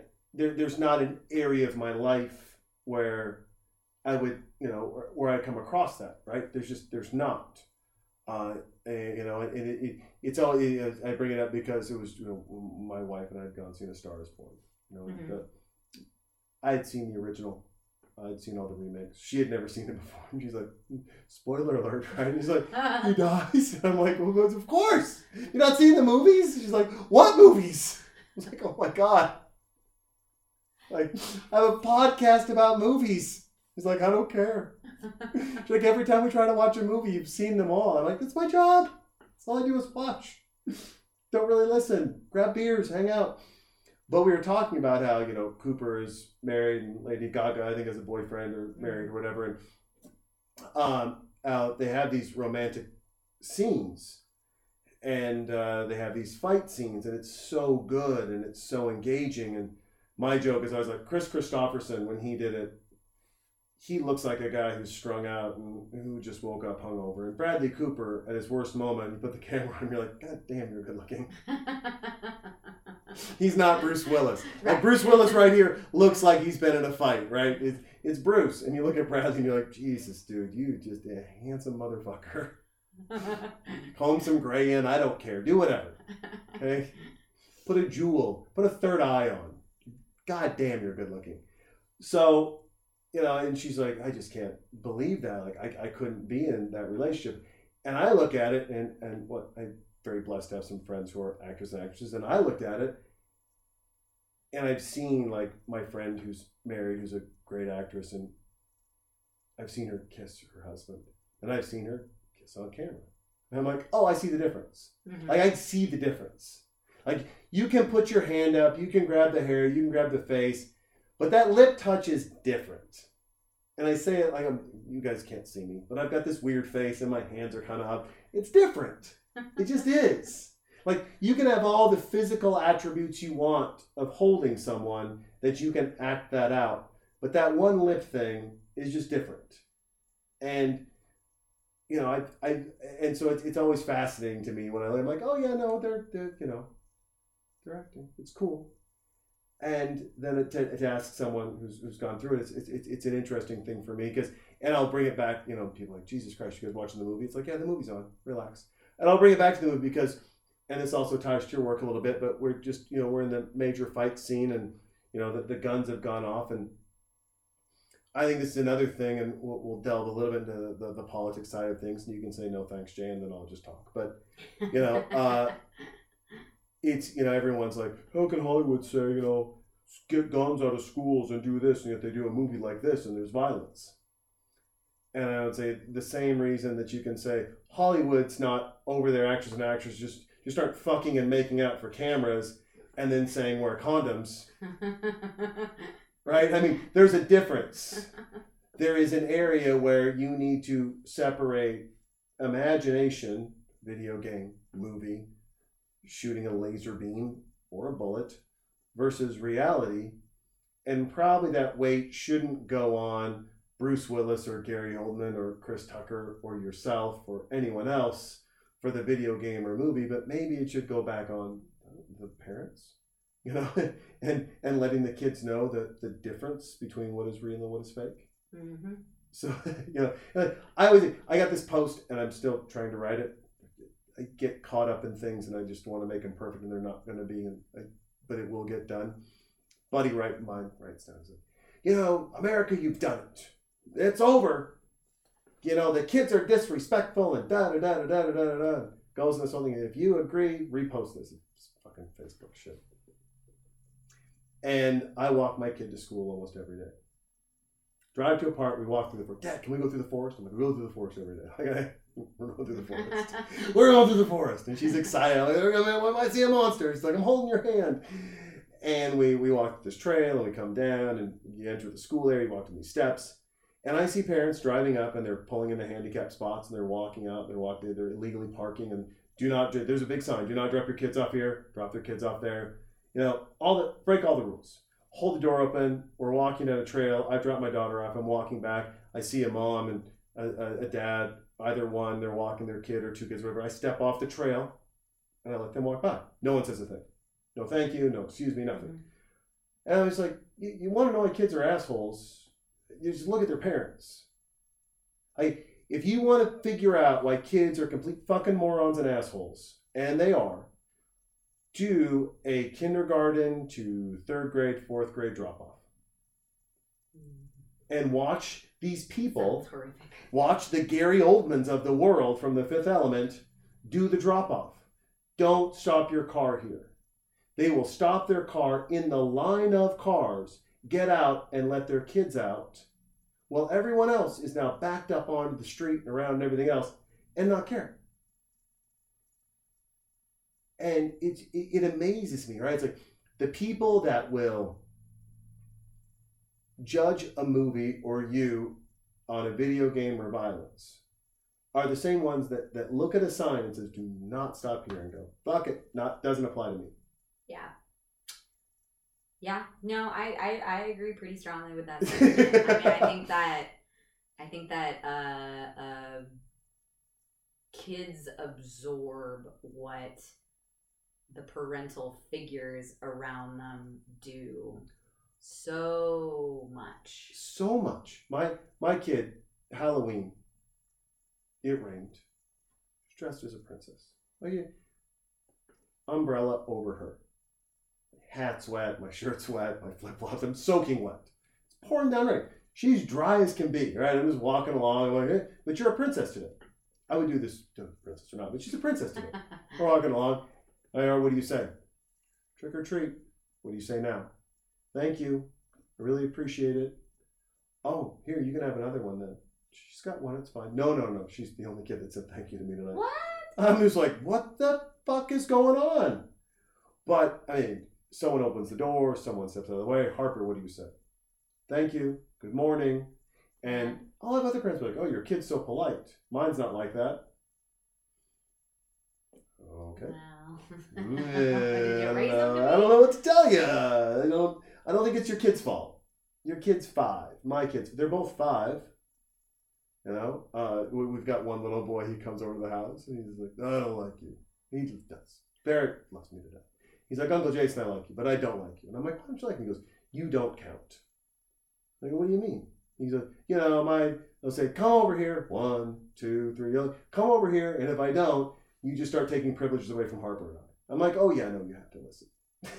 It's just like, I need a moment, and I'm like, you don't get a moment here, champ. It's just, but it's craziness. I mean, it's you know, are like, what the fuck is going on? This podcast, we've gone everywhere, and how did making out and not making out the film uh, de- devolve to, to this? And it does in the fact that if you don't and if you weren't taught them and you can't figure it out you don't know what's going on if if you can't find boundaries in life right i mean and, and i'm a hard person with boundaries don't get me wrong i mean i feel bad for some of our original guests and original friends that i have and all the friends that I have for that matter, right? And and guests that we have across the board. Because as soon as like someone hangs out with me for two hours and we get to talk and bullshit and drink and hang out, I'm like, oh, we're kind of friends. Like my friend, I just call her my friend, right? And she's probably like, we're really not friends. We, you have my cell phone number because your brother's a world famous hairdresser. and I go to Vegas and you're gonna hook it up. That's how you have it. So you can introduce me to him, and then that's where it stops, right? But like Jessimae Peluso is a great stand-up comic. She's been on television quite a bit. She comes, does the podcast. I still text her. She lost her father to Alzheimer's.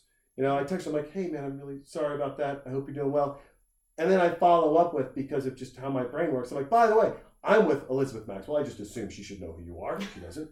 I'm just assuming she should. You're both in Hollywood." I'm like, "And we're doing the Fifth Element." She's like, "I love the Fifth Element. I can't wait to listen."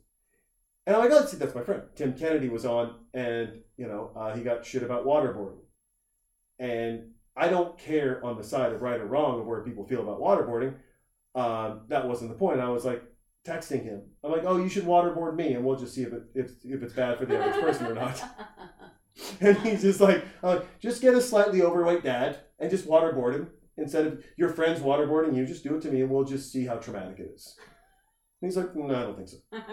Why are you Why are you emailing me this? Like, what, Jason?"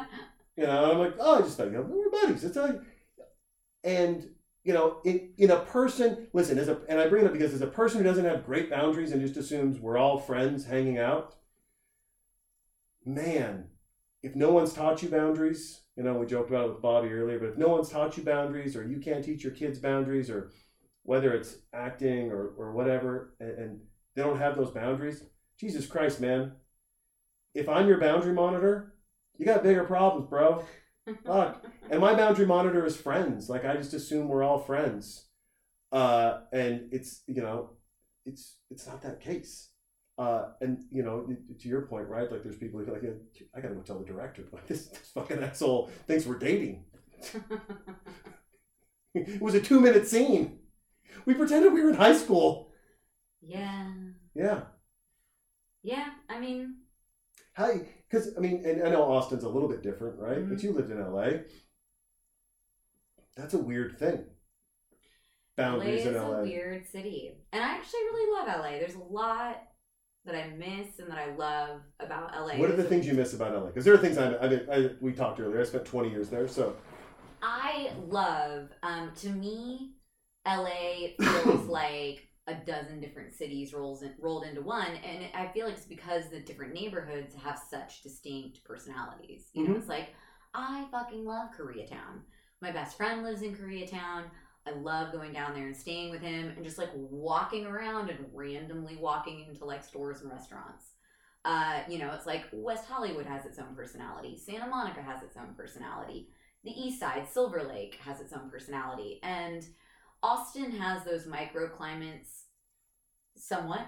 mm-hmm. Um, but to me, they're so developed and well defined in LA. And I love that I could live in one city and feel like I could experience like so many different personalities. Oh yeah, my buddy lives off North Highland, right off Hollywood Boulevard, like three blocks up from Hollywood Boulevard. Mm-hmm. And every time I'm, oh, man, I should come back to LA. Like, maybe take the family and go back to LA. I go stay at his apartment there, and I was like, hmm, I'm not fucking coming back here. I saw a guy. I stopped at the gas station to get gas, and the door was kind of open, and someone was shooting. I'm like, taken. I'm like, no shit, taken. For sure, lock the door. I don't want the needle to break in your arm. That'd make me feel bad. I mean, LA's the only place, and you know, and I this is gonna sound like a bit, and I'm not a comic by any stretch, but I thought about this. I'm like, LA is really the only place where if you commit suicide, like your suicide note has to be so good because if you forget someone. It's like being left out of a wedding, right? They're just they're like, I can't believe I didn't get invited. Like, I missed his note. We were friends. He lived across the hall. I remember once I offered him coffee. I knew he was sick and I tried to help, and I wasn't even in his note. But that, that's the narcissism of, of LA. That's the crazy side. But Yeah. then to your point, there is there's Canter's and there's the beach and there's Big Bear and then if you really want to get crazy, you drive to Orange County. you know, look at that Jesus. face. well, I went to school in Orange County. So Where, where'd you go to school in Orange County? So. Chapman University, City Uh, of Orange. Vanguard University, Where? Costa Mesa. Oh, 55, oh. 55 and fair. I worked in Costa Mesa. Costa Mesa. I lived. Uh, I lived on 19th and uh, and uh, and uh, the East 19th and 55, right there All right. by yeah. Triangle Square. Yeah. That's Yep. kind of crazy. Um, Mutt I mean, Lynch's. I, Do you know Mutt Lynch's? Newport Beach, the Uh-uh. bar down at. Okay, this. I didn't. this I didn't spend a ton of time on the coastal cities, quite as much.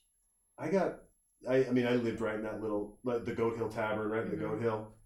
Always rode the bike down to the beach. Um, yeah, no, it's to this day still very, very, very proud of this. I shouldn't be at my age. Very proud of it.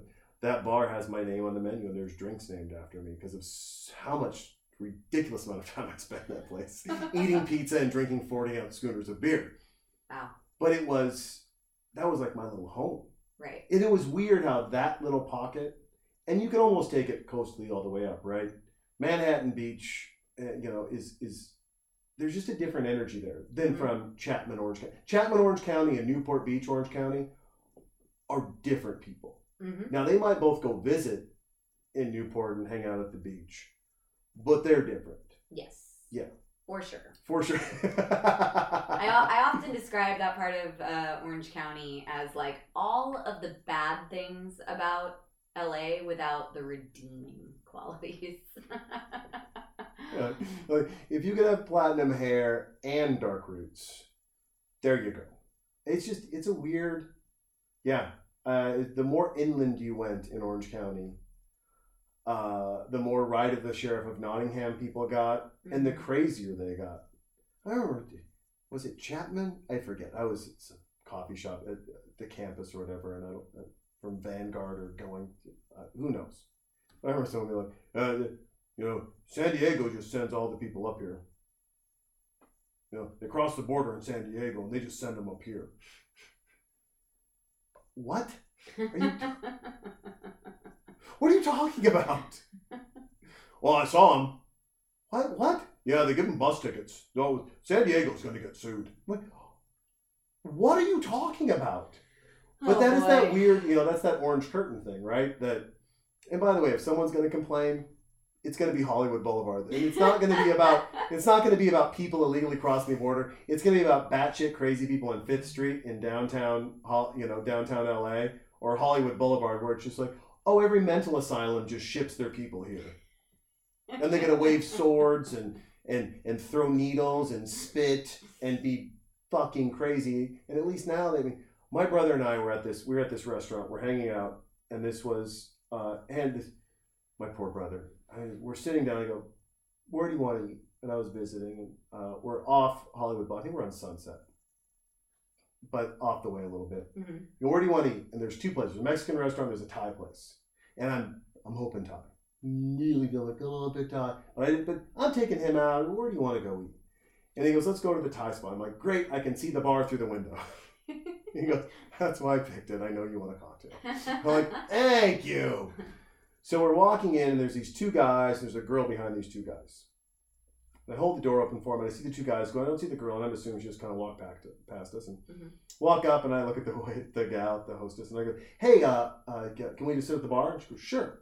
And she grabs three menus, and I thought maybe it was a happy hour menu. I didn't know what was going on, and we're hanging out. And uh, we sit down, and my brother sits down, and then I sit down, and then I hear, "Hmm?" and I look over, and this the gal who I thought was with the two guys sits down and just kind of sits close next to me. But you know, it's L.A. I don't know where she's from or what's going on. And uh, we're sitting down, and I've got the menu in my hand, and she reaches up and she tries to push something in my hand in between the space where I'm holding the menu. And I don't like being touched. Fair, fair enough. Fair I- enough. I don't I'm like, "Yay!" touched by a stranger either. And she's like, uh, uh, you just dropped Johnny. I'm like, what? She goes, well, now he's going to be pissed. I'm like, I don't know what you're talking about. And she reaches down and picks something up. She goes, you know you love Johnny. I'm, listen, I'm so sorry. I'm having dinner with my brother, and we're probably going to get a cocktail if you don't mind. Uh, sorry. And I go to talk to my brother, and she goes, you like clams? I'm like, yeah, I, I don't. Seems like a loaded question. And she goes, My fingers are made of clams, you can eat them. And now I'm seeing how dirty her hands are. And they're just, I mean, they're, they're unfortunately, they're filthy dirty. Uh-huh. She said, Yeah, let's eat my fingers. We eat my fingers? And my brother's loving this. And he's like, mm, You're uncomfortable. I'm like, I'm not living. And this is LA to me, right? And, and I grab the hostess. I go, Hey, can we please sit down somewhere else? There's a gal who thinks her fingers are made of clams. And she's like, And th- this girl has now disappeared somewhere. So she sits us down at the table. And then she just walks past us, pulls up a chair, and sits down. So I'm at a two person table. And she's now at the end of the two person table. I'm like, listen, I don't know what I did. I don't know what's going on. But, you know, um, let me just tell you, please, like, this is. I'm trying to have dinner with my brother. And she's like, you can't talk to him without me. Like, we're a family. Go, Mona. She goes, no, we are like, and she's leaving. She goes, shimmer now, now, shimmer now.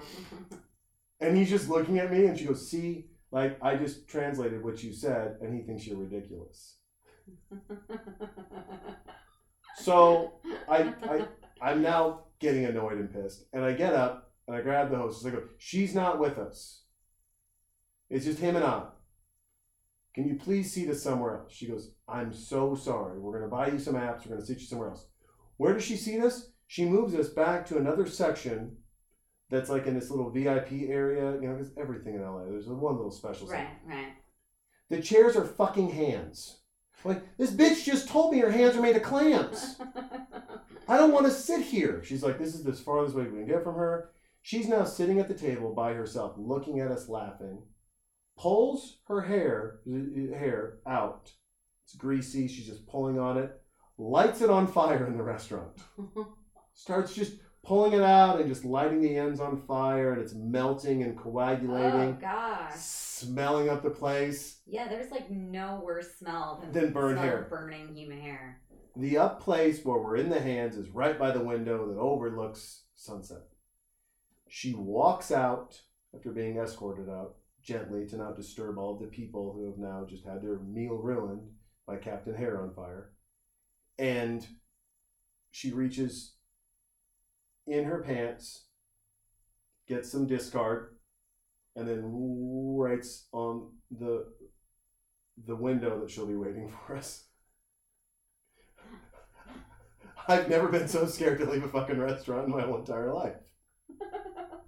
Like the Uber can't pull up close enough to the door.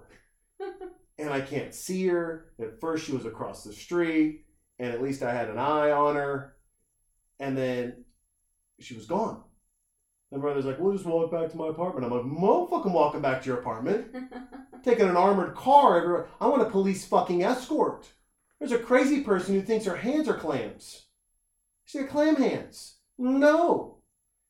And this is happens to me every time I go to LA. Like there, I follow. I love. I spent 20 years there. I love LA. But every time I want to go back, there's someone going mm, clam hands. It's just like you can't. Like you can't come back here. You left. you see the world differently now. I'm like God damn it, clam hands. What are you doing to me?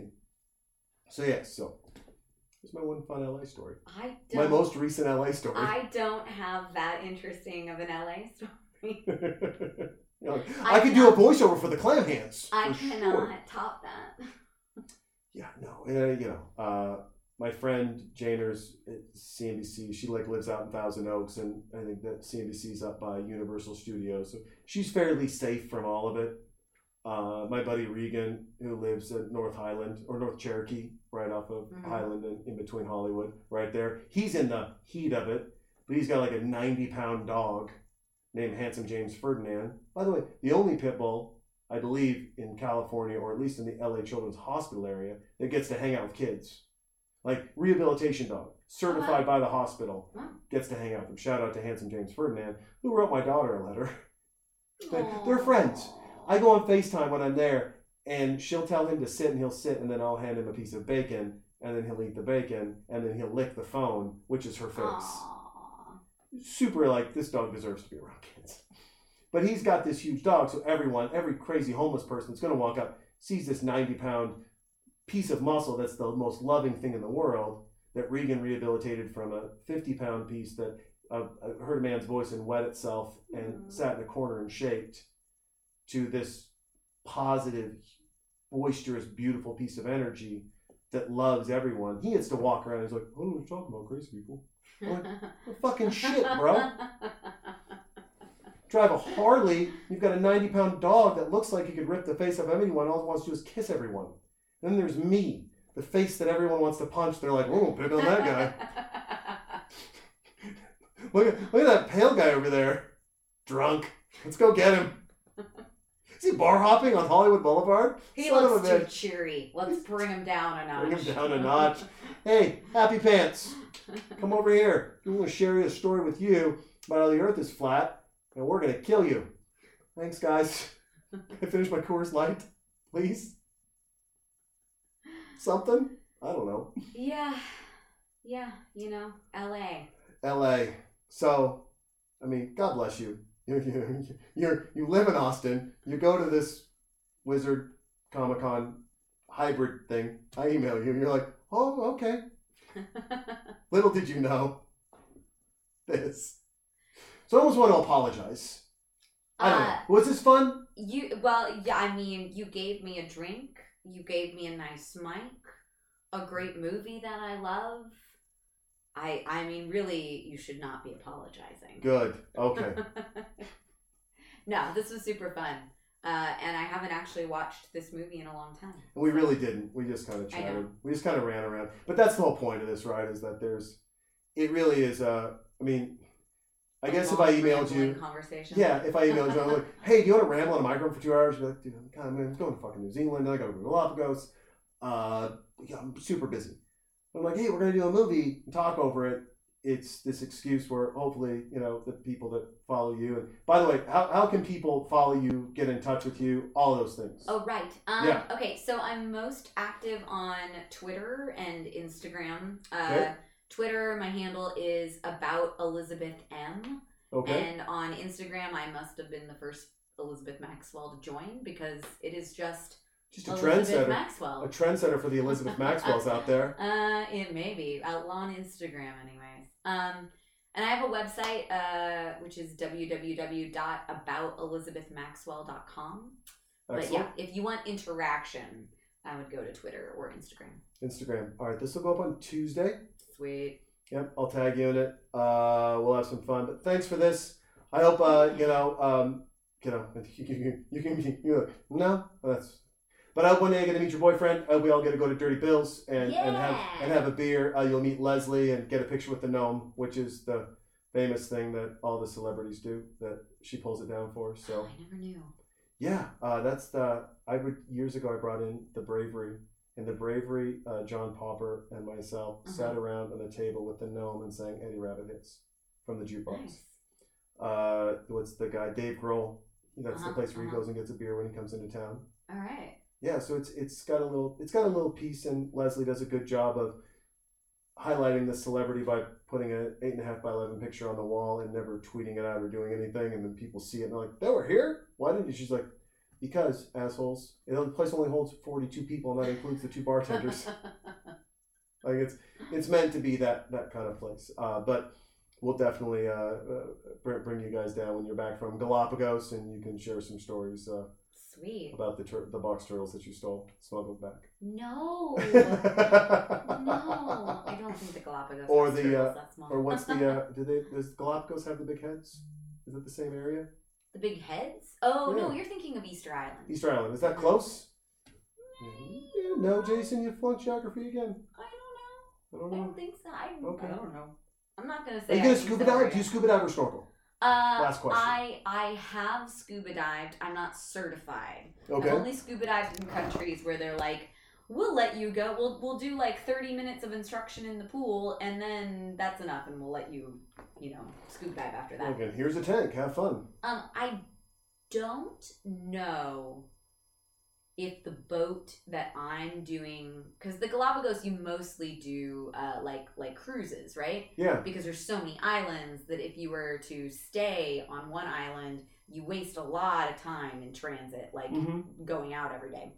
Um, and I don't think that the boat that I am on, I don't honestly think scuba diving is uh, an option. Okay. Um, I know they have snorkeling equipment, but I think that if you want to scuba dive, you have to get. I think they're a little bit more intense about it because it's such a like protected ecosystem. Yeah.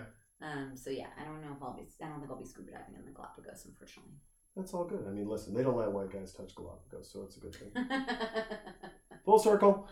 All right, folks, there you have it. Um, Elizabeth, thank you again. I Thank really you. appreciate it and the, and the time. I know you're busy. Uh, safe travels.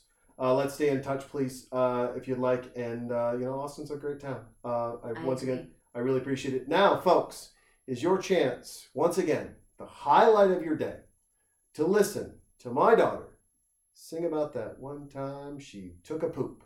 Enjoy.